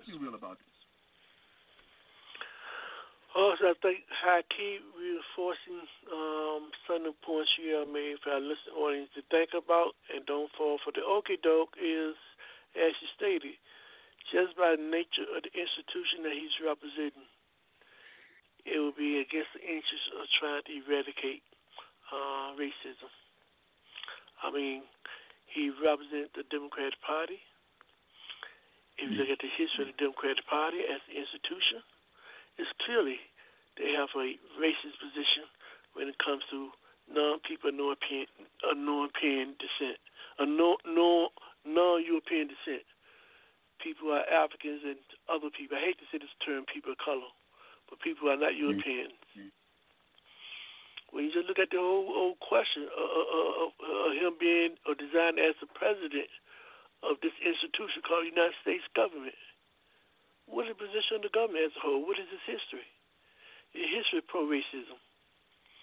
So I don't know why people would think one would choose someone who functioned in that institution would serve, you know, or do something counter against its interest in his history. You know, we need, need to stop being deceived by um, things that people say, not based upon, you know, its reality and its history again, we must remember history must, must um, is one of the best qualified to judge us. Mm-hmm. Mm-hmm. And uh, Biden and this, this this this European man, he represents also the elite and the wealthy. Well, what are the tendencies of the elite and wealthy? Who is really responsible for creating these kind of conditions? Is that is not the oppressed and the poor? Right, right. So you know we got um you know got get away from these these these these, these that they imposing on our, our way our way of thinking and looking at things. But what I'm gonna do right now, I think we have a listening participant. They may want to make a comment. We can give our participant a chance to make a comment if they, if they want to by calling your last four numbers. We can bring in caller six three zero eight. We can bring in caller your last four numbers are six three zero eight. You have any comments or questions you'd like to ask at this, at this point in time? 6308. Going once, going twice, 6308. Any questions comments? Okay, we thought we'd give this particular caller a chance to make a comment. But we're going to go to our station break right now. When we come back, we can go into that theme. This is going to be a first part of a, of a two part series, which is which the theme is Telesur, a source of information for liberation. We're going to take a look at the U.S. foreign policy. This is Africa on the Move. We're going to have a quick break. Uh, and when we come back, we will discuss the theme for tonight. Telesur, a source of information for liberation. Taking a look at the U.S. foreign policy. Let's pause for this cause.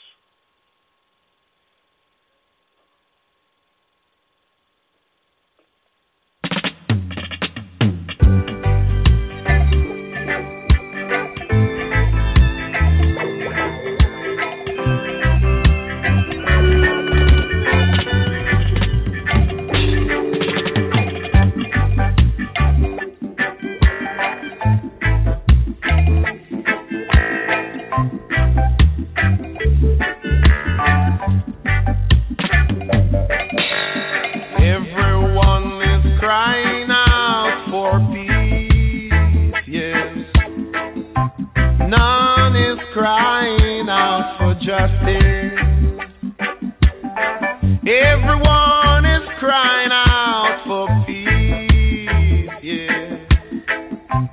None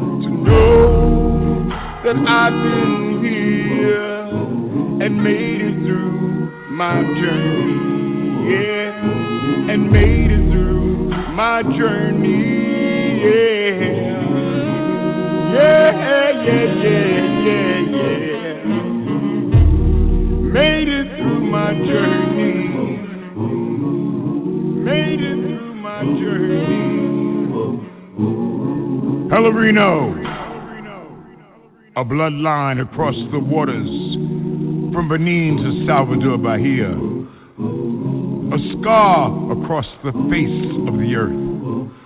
Pelourinho, the place they brought the Africans, the place where they tried to make them slaves. Pelourinho! You can feel the whip, hear the cries, and see the blood in the red clay, the clay that holds the stones together is African. And each stone is a bone from a people called slaves. Pelourinho is the place where death came to dwell. His neighbors did not complain, for he was a way out. From the cold gray cobblestone streets to the lifeless cathedrals, tall walls of demons called angels, haunted visions of white faces crucifying Jesus again and again. But in the sacrifice of this blood, of this dance with death, comes life more rich, more pure, more alive, where death spent many lonely nights pacing the floors of his funeral parlor, waiting for someone to die. Pelourinho, a French word called the place of torture, became a place of strength, a place where faces of white saints became faces of black gods, where haunted visions and demons became healing visionaries and orishas from the motherland. And Jesus rejoined his kinfolk and was reborn and baptized in the sound of sensual skin turned up to dance, to inspire a fire like the sun, pronouncing his presence. Pelourinho was the tongue of the flame, licking the eyes of those who have tried to remain blind, shining a light on a spirit that would not be denied. No, the chains did not break the spirit, did not enslave the music of my soul, did not shackle the will of my freedom, did not tarnish the glow of my gold. And all the Pelourinhos in Africa, in Europe, in North and South America cannot destroy the majesty of my people, the love of my people, shining like the sun everywhere we go. Everywhere we go.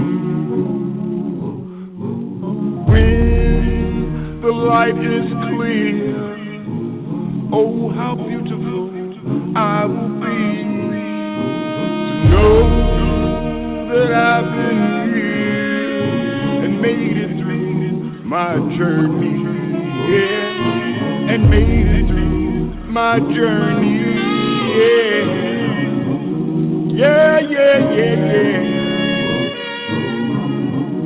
Yeah, yeah, yeah, yeah. Yeah, yeah, yeah, yeah. We'd like to welcome you back to Africa on the Move, and we have been um, informed that we have been having some technical problems with echoing as part of our recording.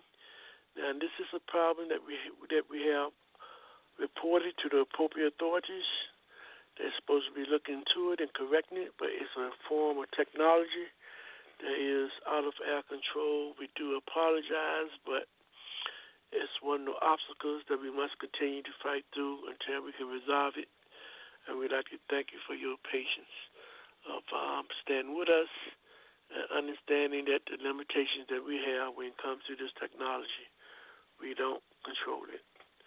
So on that note, we'd like to welcome everybody back to Africa on the Move, and it's going to be a first part of a two-part series um, as we deal with the theme tonight, Telesur, a source of information for liberation, uh, a look at the U.S. foreign policy. One of the first things we want to do on the Actually, if you get a chance, please go and check out um, the recent newsletter, Journal from Telesur newspaper on the 1st 30th, 2021 of January. Um, it has some interesting, interesting articles. And for this program, we decided to highlight some and just have you know some discussion around it. Now, the first discussion we'd like to talk about is from this article titled Countries Should Endorse the Right to Education, UNESCO recalls. Now, I thought that was really interesting, particularly as we look at uh, the behavior and role of what's going on in the education institution and field in the United States. Uh, one of the things it mentioned is that the Convention Against Discrimination in Education was approved on December 14, 1960, and it has been ratified by only 106 countries as of today. Now, one of the things they raised very clearly that they raised the issue of education should be viewed as a means of human right and not as a privilege. Now, we'd like to have some discussion around this concept of how we view human, um, how we view this concept of education, and should be viewed as a means of uh, human rights and not as a privilege. When you read this particular article, Brother Haki, what stood out the most for you? Well, I you know I, I immediately thought about the U.S. with respect to education.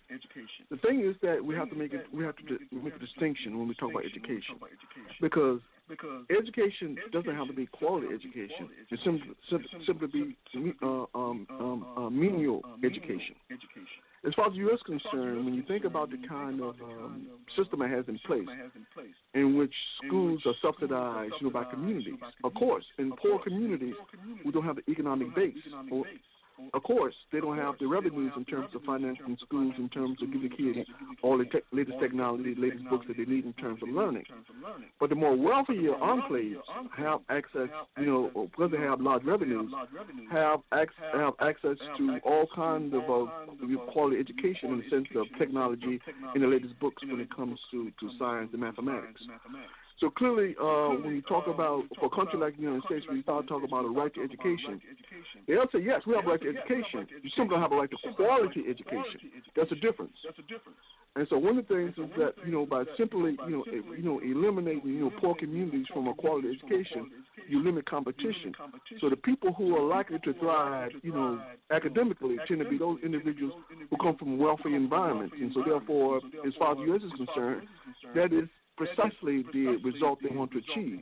And so nobody should deceive themselves into thinking that the United States will sign on to something that advocates quality education for all its people. That's not going to happen. In order for that to come come to fruition, then the measure of people, uh, particularly in the poor areas, have to organize and do some strong organizing and really stand up and fight hard for that which they believe in. And to fight for the kind of leadership in Washington, D.C. is going to fight for this fundamental change in terms of how public education is, is funded in the United States. So I think that for a country like the United States, it'll be adamant opposed that you're going to define for them the kind of education that kids should be privy to. As long as um, menial education, in the U.S. will support that. But if you're talking about quality education, that is something the U.S. is likely to reject. Brother Anthony, your take when you read this article? Yes, I thought it was significant that the UN took a position that uh, education is a human right and not a privilege. And uh, my thinking was that it was probably spearheaded by uh, by by countries that were former colonies of uh, Europe, for the most part. and uh, and that they uh, saw uh, how uh, education is critical to human development. Uh, because even uh, to act, have access to labor and to be able to live to your fullest human potential, education has to be looked at as a human right and not merely a privilege of the wealthy. And so I thought, uh, you know, I was thinking back upon, you know, what what was going on in the world around this time this decision was taken. This, this uh, you know, there there was a there was a, a, a, a hot heavy struggle for independence around the world to get out from the yoke of European capitalism. And so I, I, I thought I'd add that as to, to put this in the context, this convention that was passed. Okay, and Brother Moses, your take on this issue of education as a human right and not a privilege. Certainly, education should be a human right. Um, we find that within a government, you have citizens and uh, citizens' rights and civil rights uh, for education, but we need a universal government, a, a worldwide government uh, of humanity that that uh, has the universal citizenship right, which would be human human rights, and because everyone on the face of the planet would be considered a world citizen, and uh, you know we need we need uh, people in power who recognize that uh, that that people need education and that education should not be a privilege. Uh, uh, getting those people in power is, is the issue, and uh, and um, that's the struggle itself. Thank you. Thank you. But you know, brother Africa, you know one of the problems, you know one of the problems is that, you know, when we talk about the age of COVID nineteen, uh, one of the problems is that, in all in terms of properly educate children and to make sure they're safe at the same time, it takes money. The problem with the, the problem with, with, with capitalism is that there are value judgments being made all the time. Some kids are worthy of, of, of that of those, those, those, those that economic sacrifice, but other kids are not. And so therefore, the wealthier wealthier schools are more willing in terms of to create the conditions to make sure that the educational process continues by making sure that you have adequate space and so forth needed in terms of preventing the spread of COVID-19. While poor schools don't have that option. And so the context of America, one thing I'm concerned about is the fact that uh, they don't think that uh, poor people have a right in terms of quality education. I'm concerned about the COVID-19 being used as a justification to deny poor children education under the guise of COVID-19. So, so that's that is that is my concern. You know, uh, you know, um, you know, uh, one of the things, uh, you know, when we, when, when, when, when, you, when you talk about education, true education, one of the things is that, you know, to be truly educated is to be uh, somewhat um, critical in terms of your analysis, in terms of in terms of how things work. To some extent, to be truly critical, truly educated, uh, does create some type of um, some some cynicism. A truly educated person tends to be cynical, and so that that's the reality. But that kind of cynicism is, is, is a welcome is, is, is a welcome relief in this in the context that when you talk about in terms of all the kind of changes that are taking place in society at such a rapid pace, then the cynicism in itself is very very important in terms of being able to compel people to actually think about those changes that are taking place at such a rapid such a rapid rate. But you're asking, but to ask America to actually create a situation where they're actually going to educate all these children, you know, without regard to the question around economics or, or money, I think is, is I think is I think that that that in of itself is, is, is sort of uh, uh what would be sort of a, a oxymoron of sorts. I think one of the things when you look at uh, place like China, and China willing to invest, you know, educationally in its, in the students. And whereas, you know, schools continue where kids are getting in, in-house instruction. And then you contrast it with America, so supposedly the wealthiest country in the world, supposedly.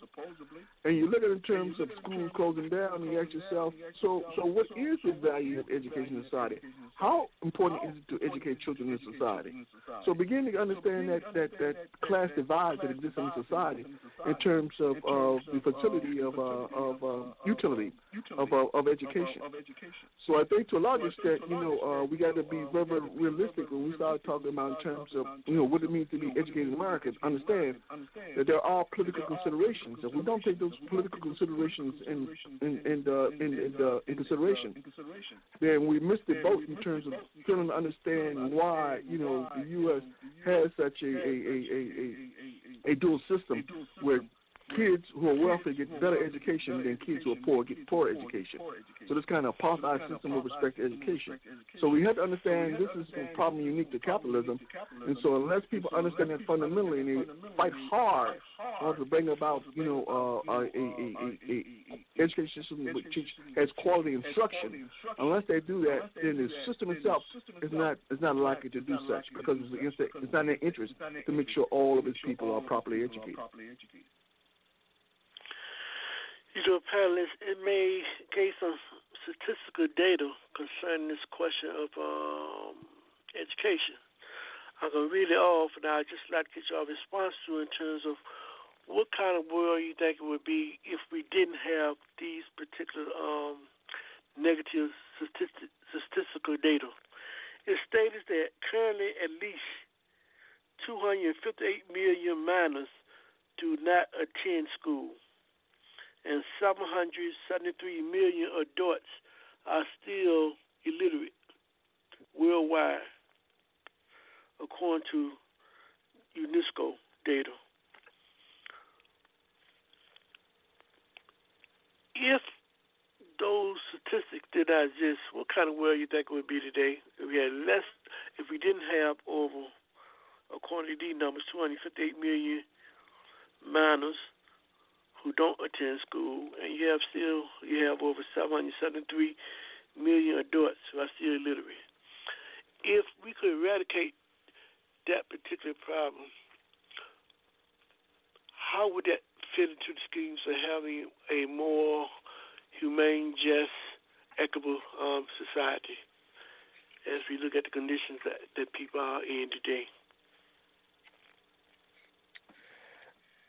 Well, I think it will lead to a more just world. But uh, let's see.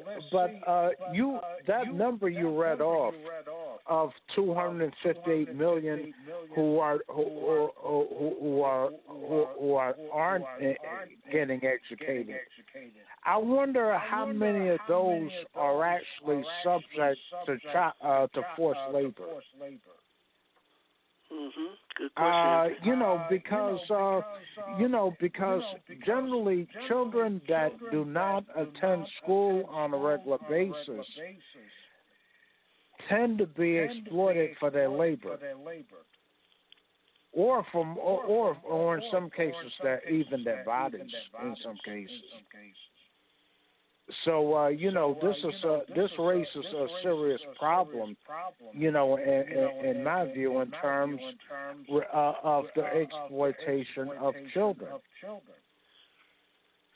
And uh, that seems to be characteristic of neo-colonial and capitalist societies. And so I wanted to add that context, you know, to those uh, stats you just raised, uh, Brother Africa. And definitely, I agree with you, Anthony. It plays to how corporate, corporate corporation plays a role in terms of taking cheap labor and continuing to get them to work for nothing by exploiting them based upon their ignorance of their self worth and how the world functions.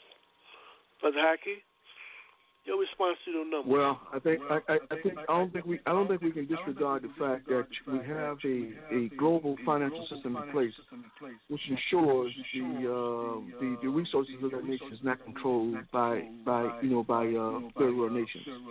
In that context, the uh, ability in terms of finance and education for a lot of these countries to become very very difficult to achieve. As a consequence, a lot of children don't get educated, and that's a cold reality. But again, that's that's a, but that's a, that's the in fact a, uh, a a function of how the system is supposed to work. It's not an accident. It's by design. So this notion in terms you're, you're absolutely right. If you had a situation where those people actually have access to education, uh, it's definitely a better world, a different world, because they have at least the very basis in terms of under- beginning to understand, you know, that there's something fundamentally wrong in terms of the way the world is organized. But as it stands now, without that uh, that that basis, in terms of, of information, then it's very difficult in terms of understanding your place in the universe and uh, all the factors that impact uh, impact your world. So I so I think clearly, you know, uh, the powers that be understand uh, by denying education of people is in their interest, because as you alluded to, it serves their economic interest, and so therefore that is a problem. So unless the countries themselves get organized, and, particularly when you talk about Africa, and you talk about um, the scientific socialism, a unified scientific socialist Africa, then this problem in terms of uneducated people will continue to exist. Because one of the things is very clear, uh, the uh, the Western designs in terms of the exploitation of Africa this is becoming more intricate. Nothing has changed; it's becoming more intricate. So unless those nations come to realization, you know, that the education is so critical that all the way to ensure all these children are properly educated is to come together, then that's precisely what they have to do. They have to come together. Brother Moses, your take on these numbers? Well, certainly, um, you know, uh, in Europe, how Europe underdeveloped Africa is relevant. Uh, um, basically, you know, the, the the imperialist powers, you know, like uh, have no interest in in educating educating. Um, they're streamlining the economy to extract the minerals and resources that they want, and uh, they in, in the only, only incidental uh, education may happen to train a few um, selected people who who get trained to specifically do a job that that in in within the system of exploitation of the resources and uh, extracting the resources and uh, so there's no incentive to educate anyone uh, just in general. Uh, uh, takes a it takes a higher level of consciousness, a higher political economy, a higher a higher revolutionary to to educate people and and to be after the genuine interests of the people. And so we we have to have genuine revolutionaries in order to, for that to happen. Thank you. Thank you. You know, panelists, clearly we would like to qualify and make a distinction between when we're talking about education. We're talking about education as a tool that would inspire, help liberate, help free, help people to become not to be used as a tool, but they take that tool and use it as a tool to help free them and move them down the road where they want to go, and that's the road of true liberation. Because, you know, many times when we're talking about getting education from the enemy, you're only talking about being indoctrinated, being, you know, a colonial education to make you uh, think in the interest as if you're uh, working for the enemy. So we want to make sure we put that qualification in this discussion when we talk about education. But anyway, panelists, we are at the end of time for this program. What we would like to do is we're going to take a quick break, and when we come back, we'd like to have your final thoughts for today's program. You're listening to Africa on the Move.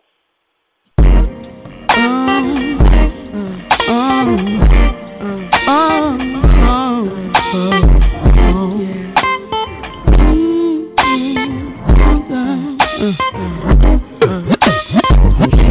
my king, is my one. Yes, he's my father. Yes, he's my son. I can talk to him, cause he understands everything I go through and everything I am. He's my support system. I can't live without him. The best thing since sliced bread is his kiss, his hugs, his lips, his touch. And I just want the whole world to know about my black brother. I love you, and I'll never try to hurt you. I want you to know that I'm here for you forever true. Cause you're my black brother, strong brother, and there is no one above you. I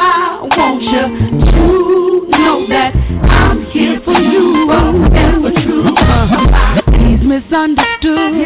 Some say that he's up to no good around the neighborhood.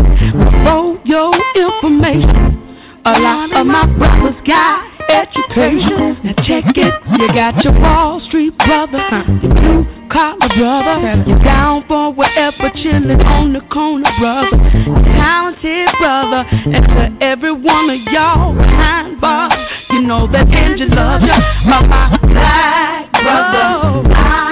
I love you. I'll never try to no, no, no, no.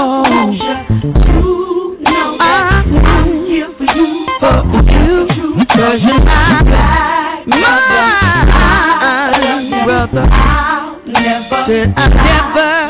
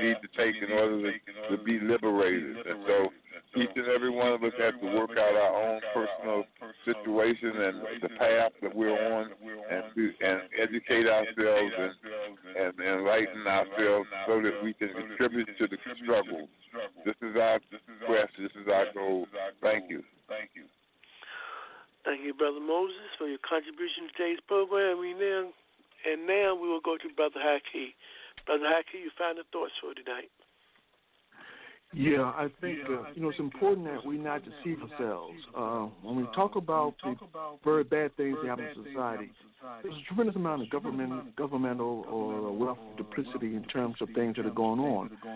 Recently, the Guardian newspaper out of the UK talked about the fact that uh, billionaires uh, supported 42 right-wing lawmakers uh, who voted to invalidate uh, Biden's uh, election win.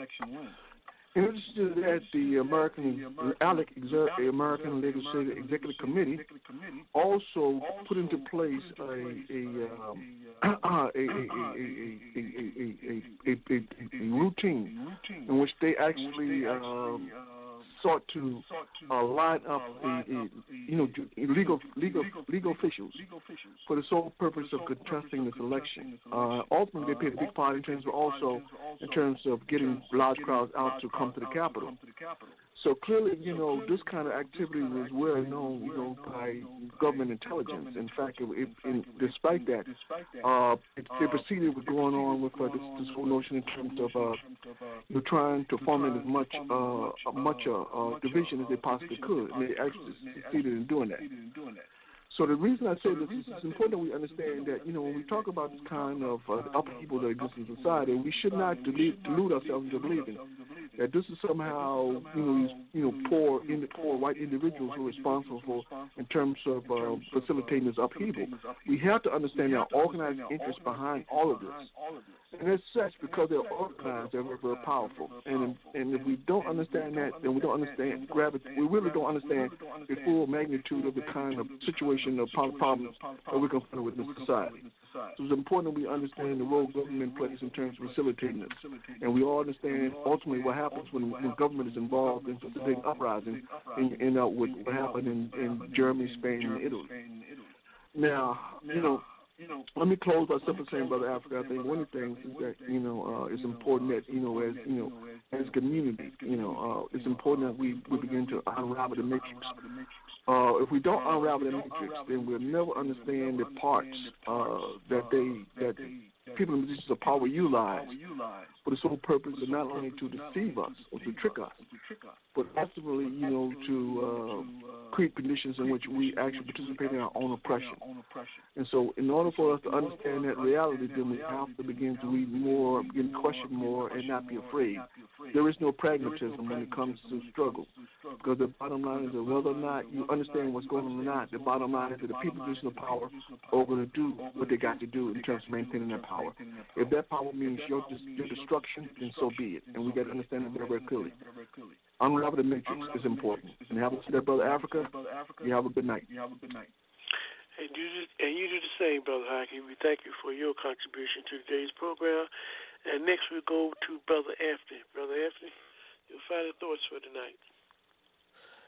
My th- final thought for tonight is that in light of what is happening in the world, uh, and also uh, in uh, in the African the diaspora in general, uh, the working class has to be guided by revolutionary ideology, and uh, that's important.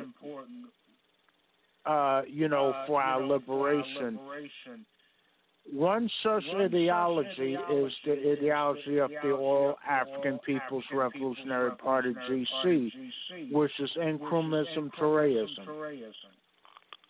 And uh, you can find out more about uh, the principles and history of this ideology by going to our website, www.a-aprp-gc.org for more information and to learn more about the All African People's Revolutionary Party, GC. And uh, thank you for uh, allowing me to be on this program tonight to participate uh, with the audience and uh, you know and the panelists. As always, Brother Anthony, we thank you for your participation to this program. And to our listening audience, friends and supporters, we thank you as well. Again, we'd like to remind you that Africa on the Move is a weekly program that can be um, listened to, and you can call in on every Sunday from 7 to 9 p.m. Eastern, Standard Time, U.S. We would like to advise you that next week we will take a hiatus. Uh, for next week, we'll let others people enjoy that Super Bowl weekend, but the following weekend we'll be back live and continuing to speak truth to power. We would like to remind you that, remember, without information, you cannot think, and without organization, you cannot think clearly. We highly encourage you to join an organization that's fighting for the liberation of your people and humanity. If you don't join one, you better build one. You have the responsibility to make your contribution today so those who come after you will have a brighter and greater future.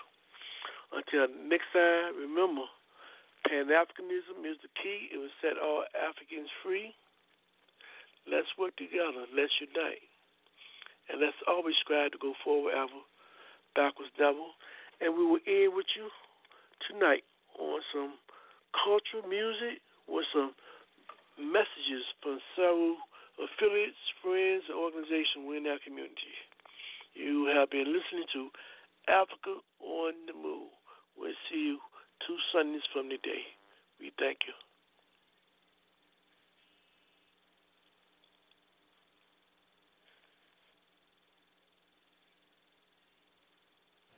If you think of the Middle East in this modern time, you can't help but say the word Palestine. People there have lost their land, some have lost their home. They live in other countries, their freedom almost gone. Palestine. needs her freedom. Palestine needs our love, needs our love. Palestine needs her freedom. Palestine needs our love. There seems to be no answer to give us the reason why people cannot live, so no one has to die. We've got to take a stand for freedom, take a stand for truth, take a stand for justice. That's what we've got to do, cause Palestine, needs her freedom. Palestine needs our love, needs our love. Palestine, Palestine needs her freedom.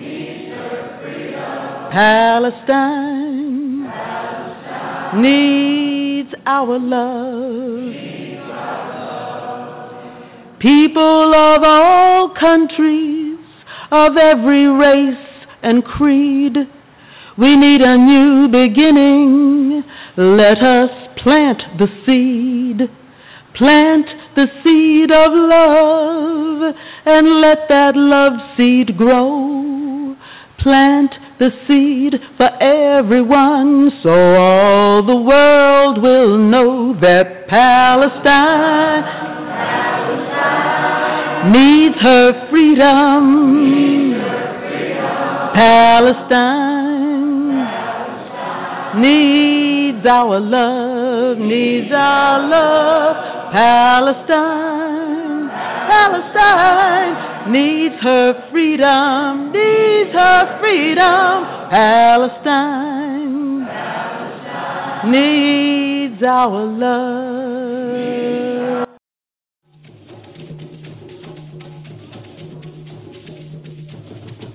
We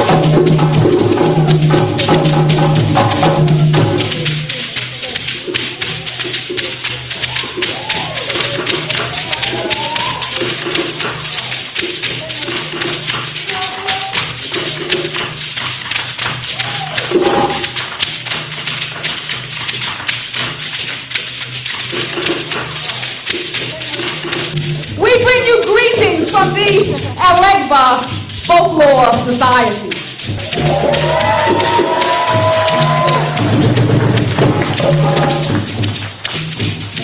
Now, among the Yoruba, Elegba is an Orisha.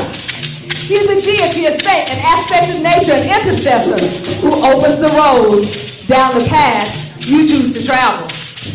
Now, sometimes Elegba may appear as a trickster, for he is the guardian of the crossroads, and he represents the choices we must make in life. Elegba, with one face in the spirit world, the other in the earthly world, he keeps us connected. Elegba is the divine messenger of destiny. So we greet you today in the language of our Yoruba brothers and sisters, and we say, Alafia! Okay, wait a minute. Let's work on that. Alafia! And in the language of the Mandarin, where our dance and music comes from, we say, Sumole. And in Swahili, to say hello, we say, Dumbo.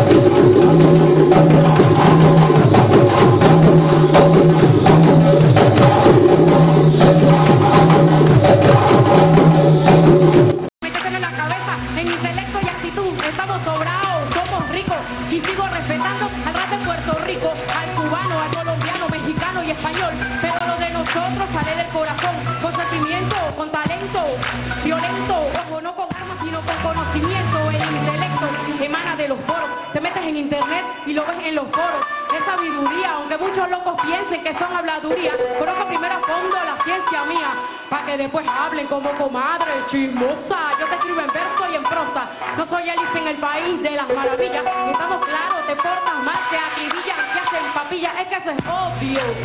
O eres ángel o eres demonio, ni ni no. O eres ángel o eres demonio. Quiero ver a toda la gente con las manos arriba. ¿Dónde están los latinos con las manos arriba? Que vive el hip hop con las manos arriba. ¿Qué? Con las manos arriba. Que viva la cultura con las manos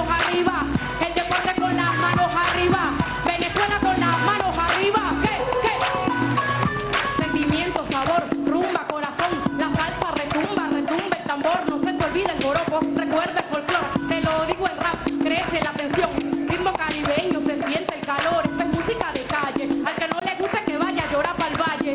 Es música con estilo. Tú estás claro, así que solo dilo. Pa' que lo sepa. Yo no tan criolla como comerse una arepa. Volar papagayo, llámalo, cometa. Tropo perinola, que te ruchen las metras. Música venezolana es todo lo que se haga en Venezuela. No solo es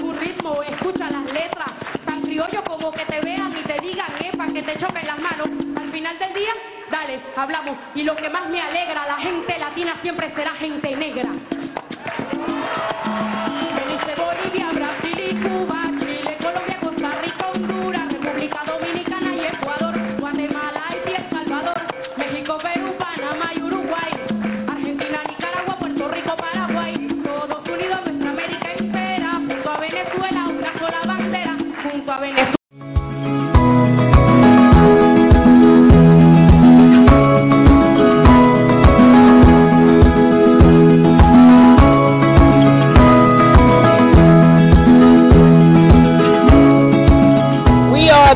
Labor Singing Ensemble from North Carolina. We are the cultural arm of worker and civil rights organization Black Workers for Justice.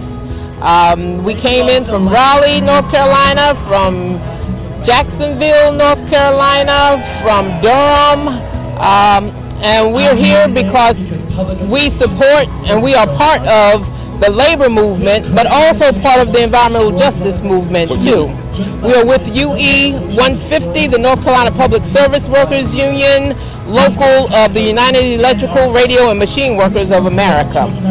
In our communities, we fight on the job, but we also see the need to fight in our communities. There is no distance between the two. If we want justice on our jobs, we have to fight for justice in our communities. A lot of our communities face um, environmental hazards.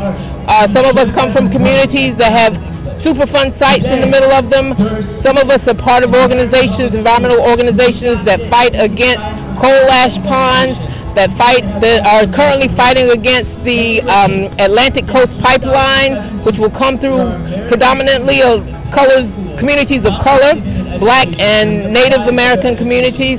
Um, so we're fighting against that. We're fighting against hog farms, uh, proliferation in North Carolina, and the dumping in our streams from being contaminated from hog farms. So we see the intersections between workers being poisoned on the jobs and workers being poisoned in our communities. We want to close with a song. So we wrote a song, Fruit of Labor wrote a song uh, about water contamination based upon struggles that were going on in North Carolina. So we're going to do a little bit of it right now. Okay. It's called Justice Flowing Down Like Water. Family drank from a deep clear well to the oxen moved underground. Now the only story left to tell is innocence lost in community action. Justice flowing down like water. Clean water safe for all. Justice flowing down like water. Clean water safe for all. Justice flowing down like water. Clean water safe for all. Justice flowing down like water. Clean water safe for all. Little girl don't read so well. There's a lot that she'll never see. Some say it's the mercury in the fish of mama. Power plants poisoning you and me. Justice flowing down like water. Clean water safe for all. Justice flowing down like water. Clean water safe for all. Justice flowing down like water. Clean water safe for all.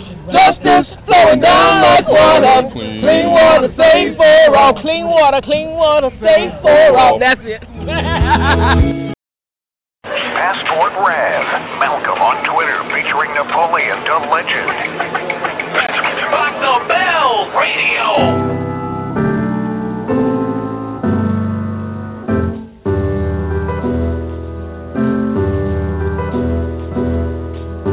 Theorists. What if Martin had Twitter and all that civil rights talk, man? I wouldn't want to hear it. Cause integration been disintegrating. Better off in our own ghettos with our own situation. His last speech got him assassinated. Black business was booming. It wasn't just a consumer.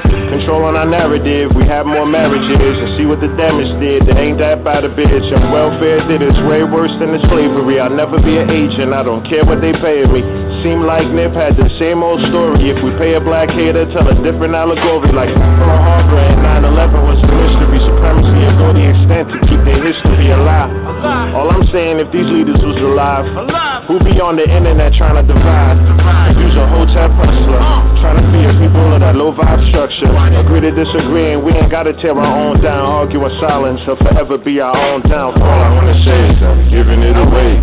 Soul ain't for sale and the devil is for fake. Argue in the silence, but don't let it steal our faith. Fight behind doors, but don't ever show our face. Cause Simone had Twitter, Malcolm had Twitter. It be our own people do the trolling. On ignorance and do the scolding. Where we going? Cause Simone had Twitter, and Malcolm had Twitter. It be our own people do the trolling. On ignorance and do the scolding. Where we going?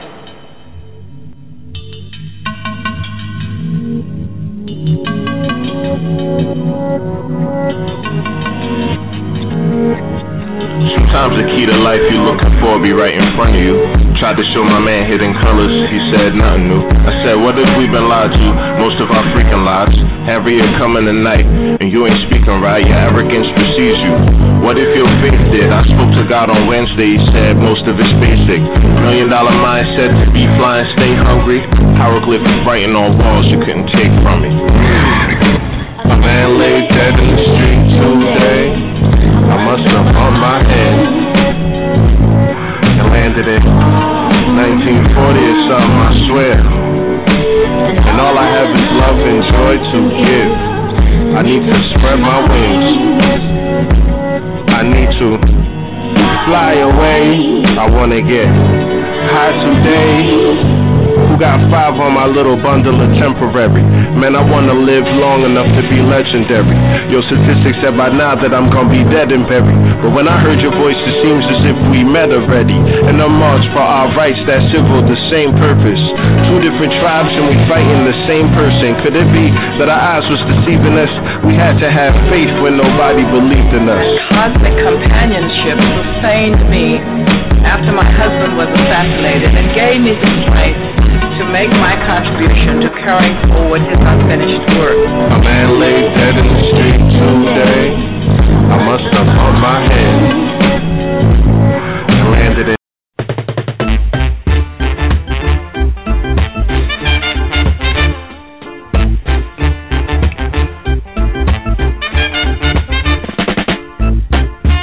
Marcus Garvey come to town. Marcus Garvey come to town. Can't get no food to eat. Can't get no money to spend.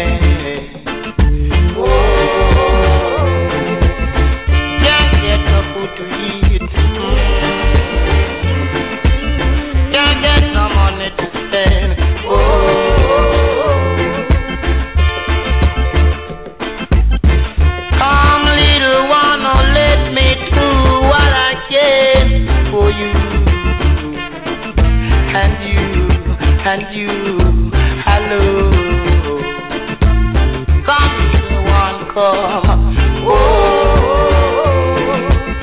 let me for you and you alone. Oh,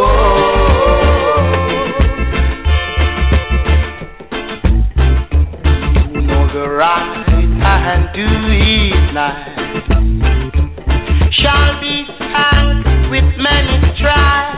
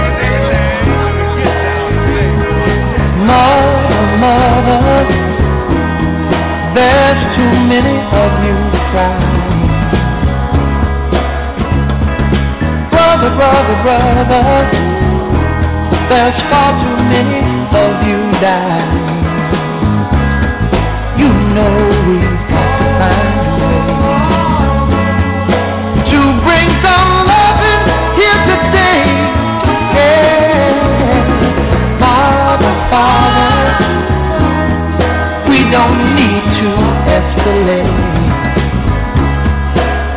see, war is not the answer, for only love can conquer hate. You know we've got to find a way.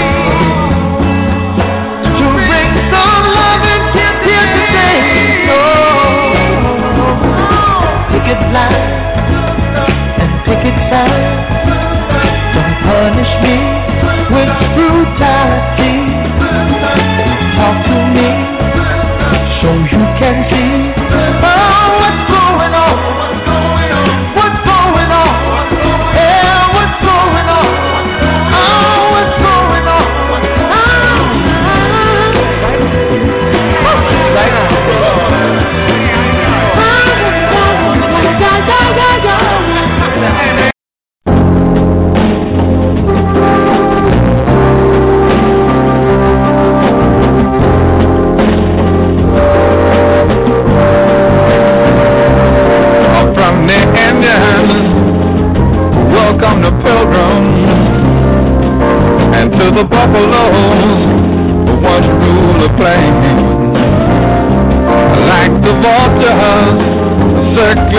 Beneath the dark clouds, looking for the rain. Looking for the rain. Just like the cities that on the coastline in a nation that just can't stand much more. Like the forest buried beneath the highway, never had a chance to grow. Never had a chance to grow. And now it's winter.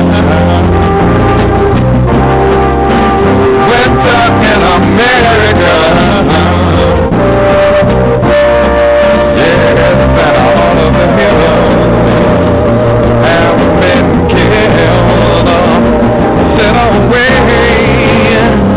Yeah, but the people know, the people know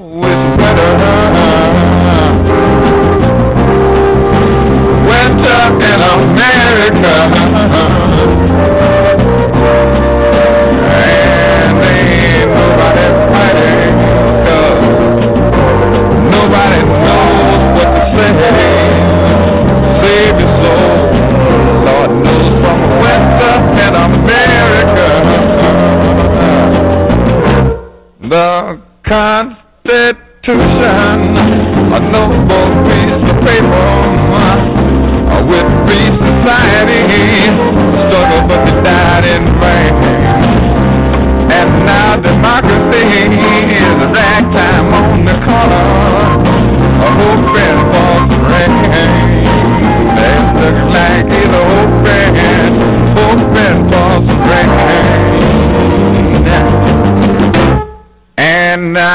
I see the robins perched in barren treetops watching last his races marching across the floor. But just like the peace sign that vanished in our dreams, never had a chance to grow. Never had a chance to grow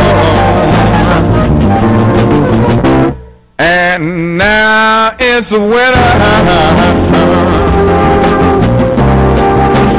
Winter in America. And all of the heroes have been killed or betrayed.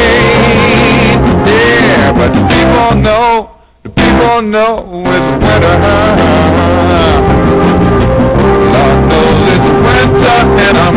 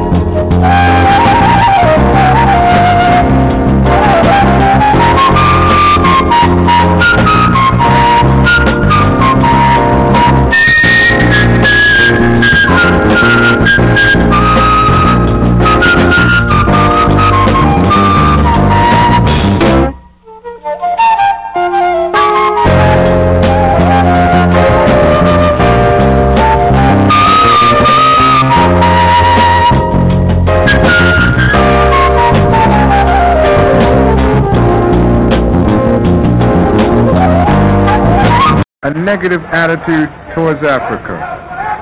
In San Francisco, on African Liberation Day, Brother Walter Rodney, an African historian, noted both the importance of African Liberation Day in terms of our African identity and some of the root causes for our problem of identification.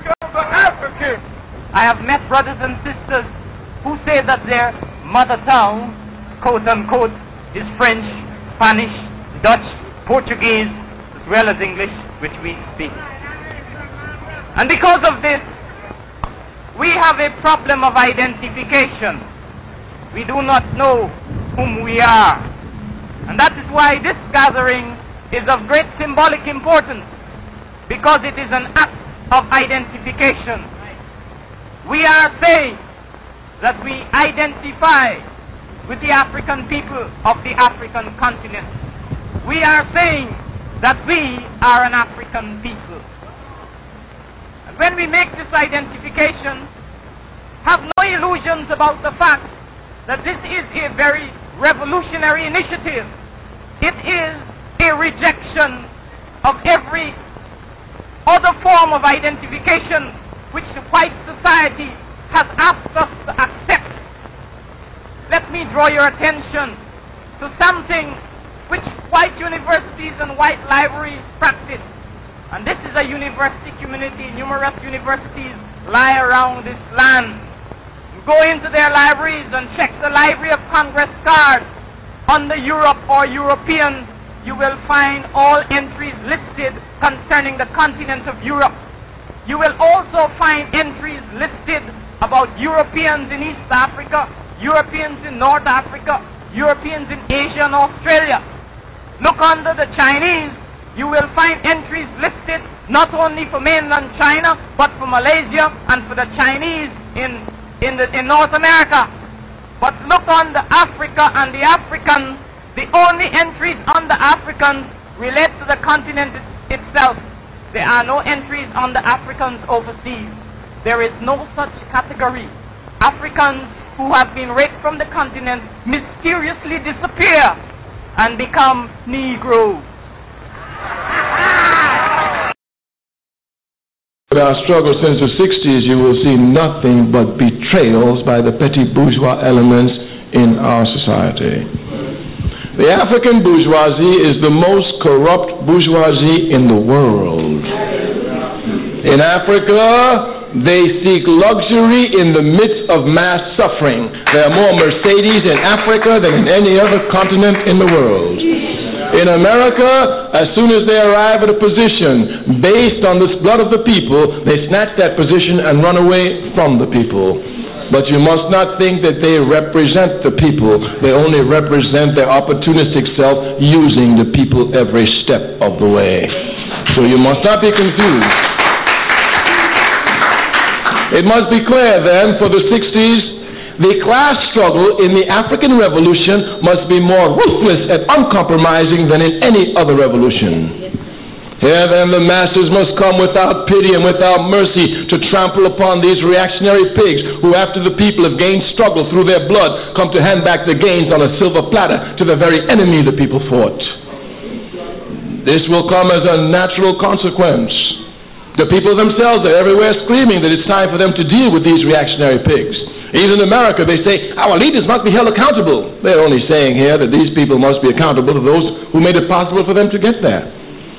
Thus, not only is the revolution inevitable, but it is clarifying itself and it is qualifying itself.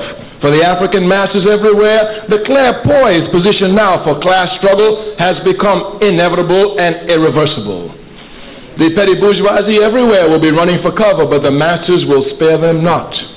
Consequently, we who have dedicated our lives to the people's struggle, we who knowing that the people will always be free, we, understanding that we must make a contribution to qualify our struggle since the 60s, have been, have been dedicating all our energies to only one task, the organization of the masses of our people. The organization of the masses of our people. We are not running for mayor, we're not running for president. No changes can come from the top down. We're not stupid. Changes can only come from the bottom up. The masses and the masses alone can make them. If you want to learn something from the 60s, the lesson is simple. Organize the masses of the people. Thank you.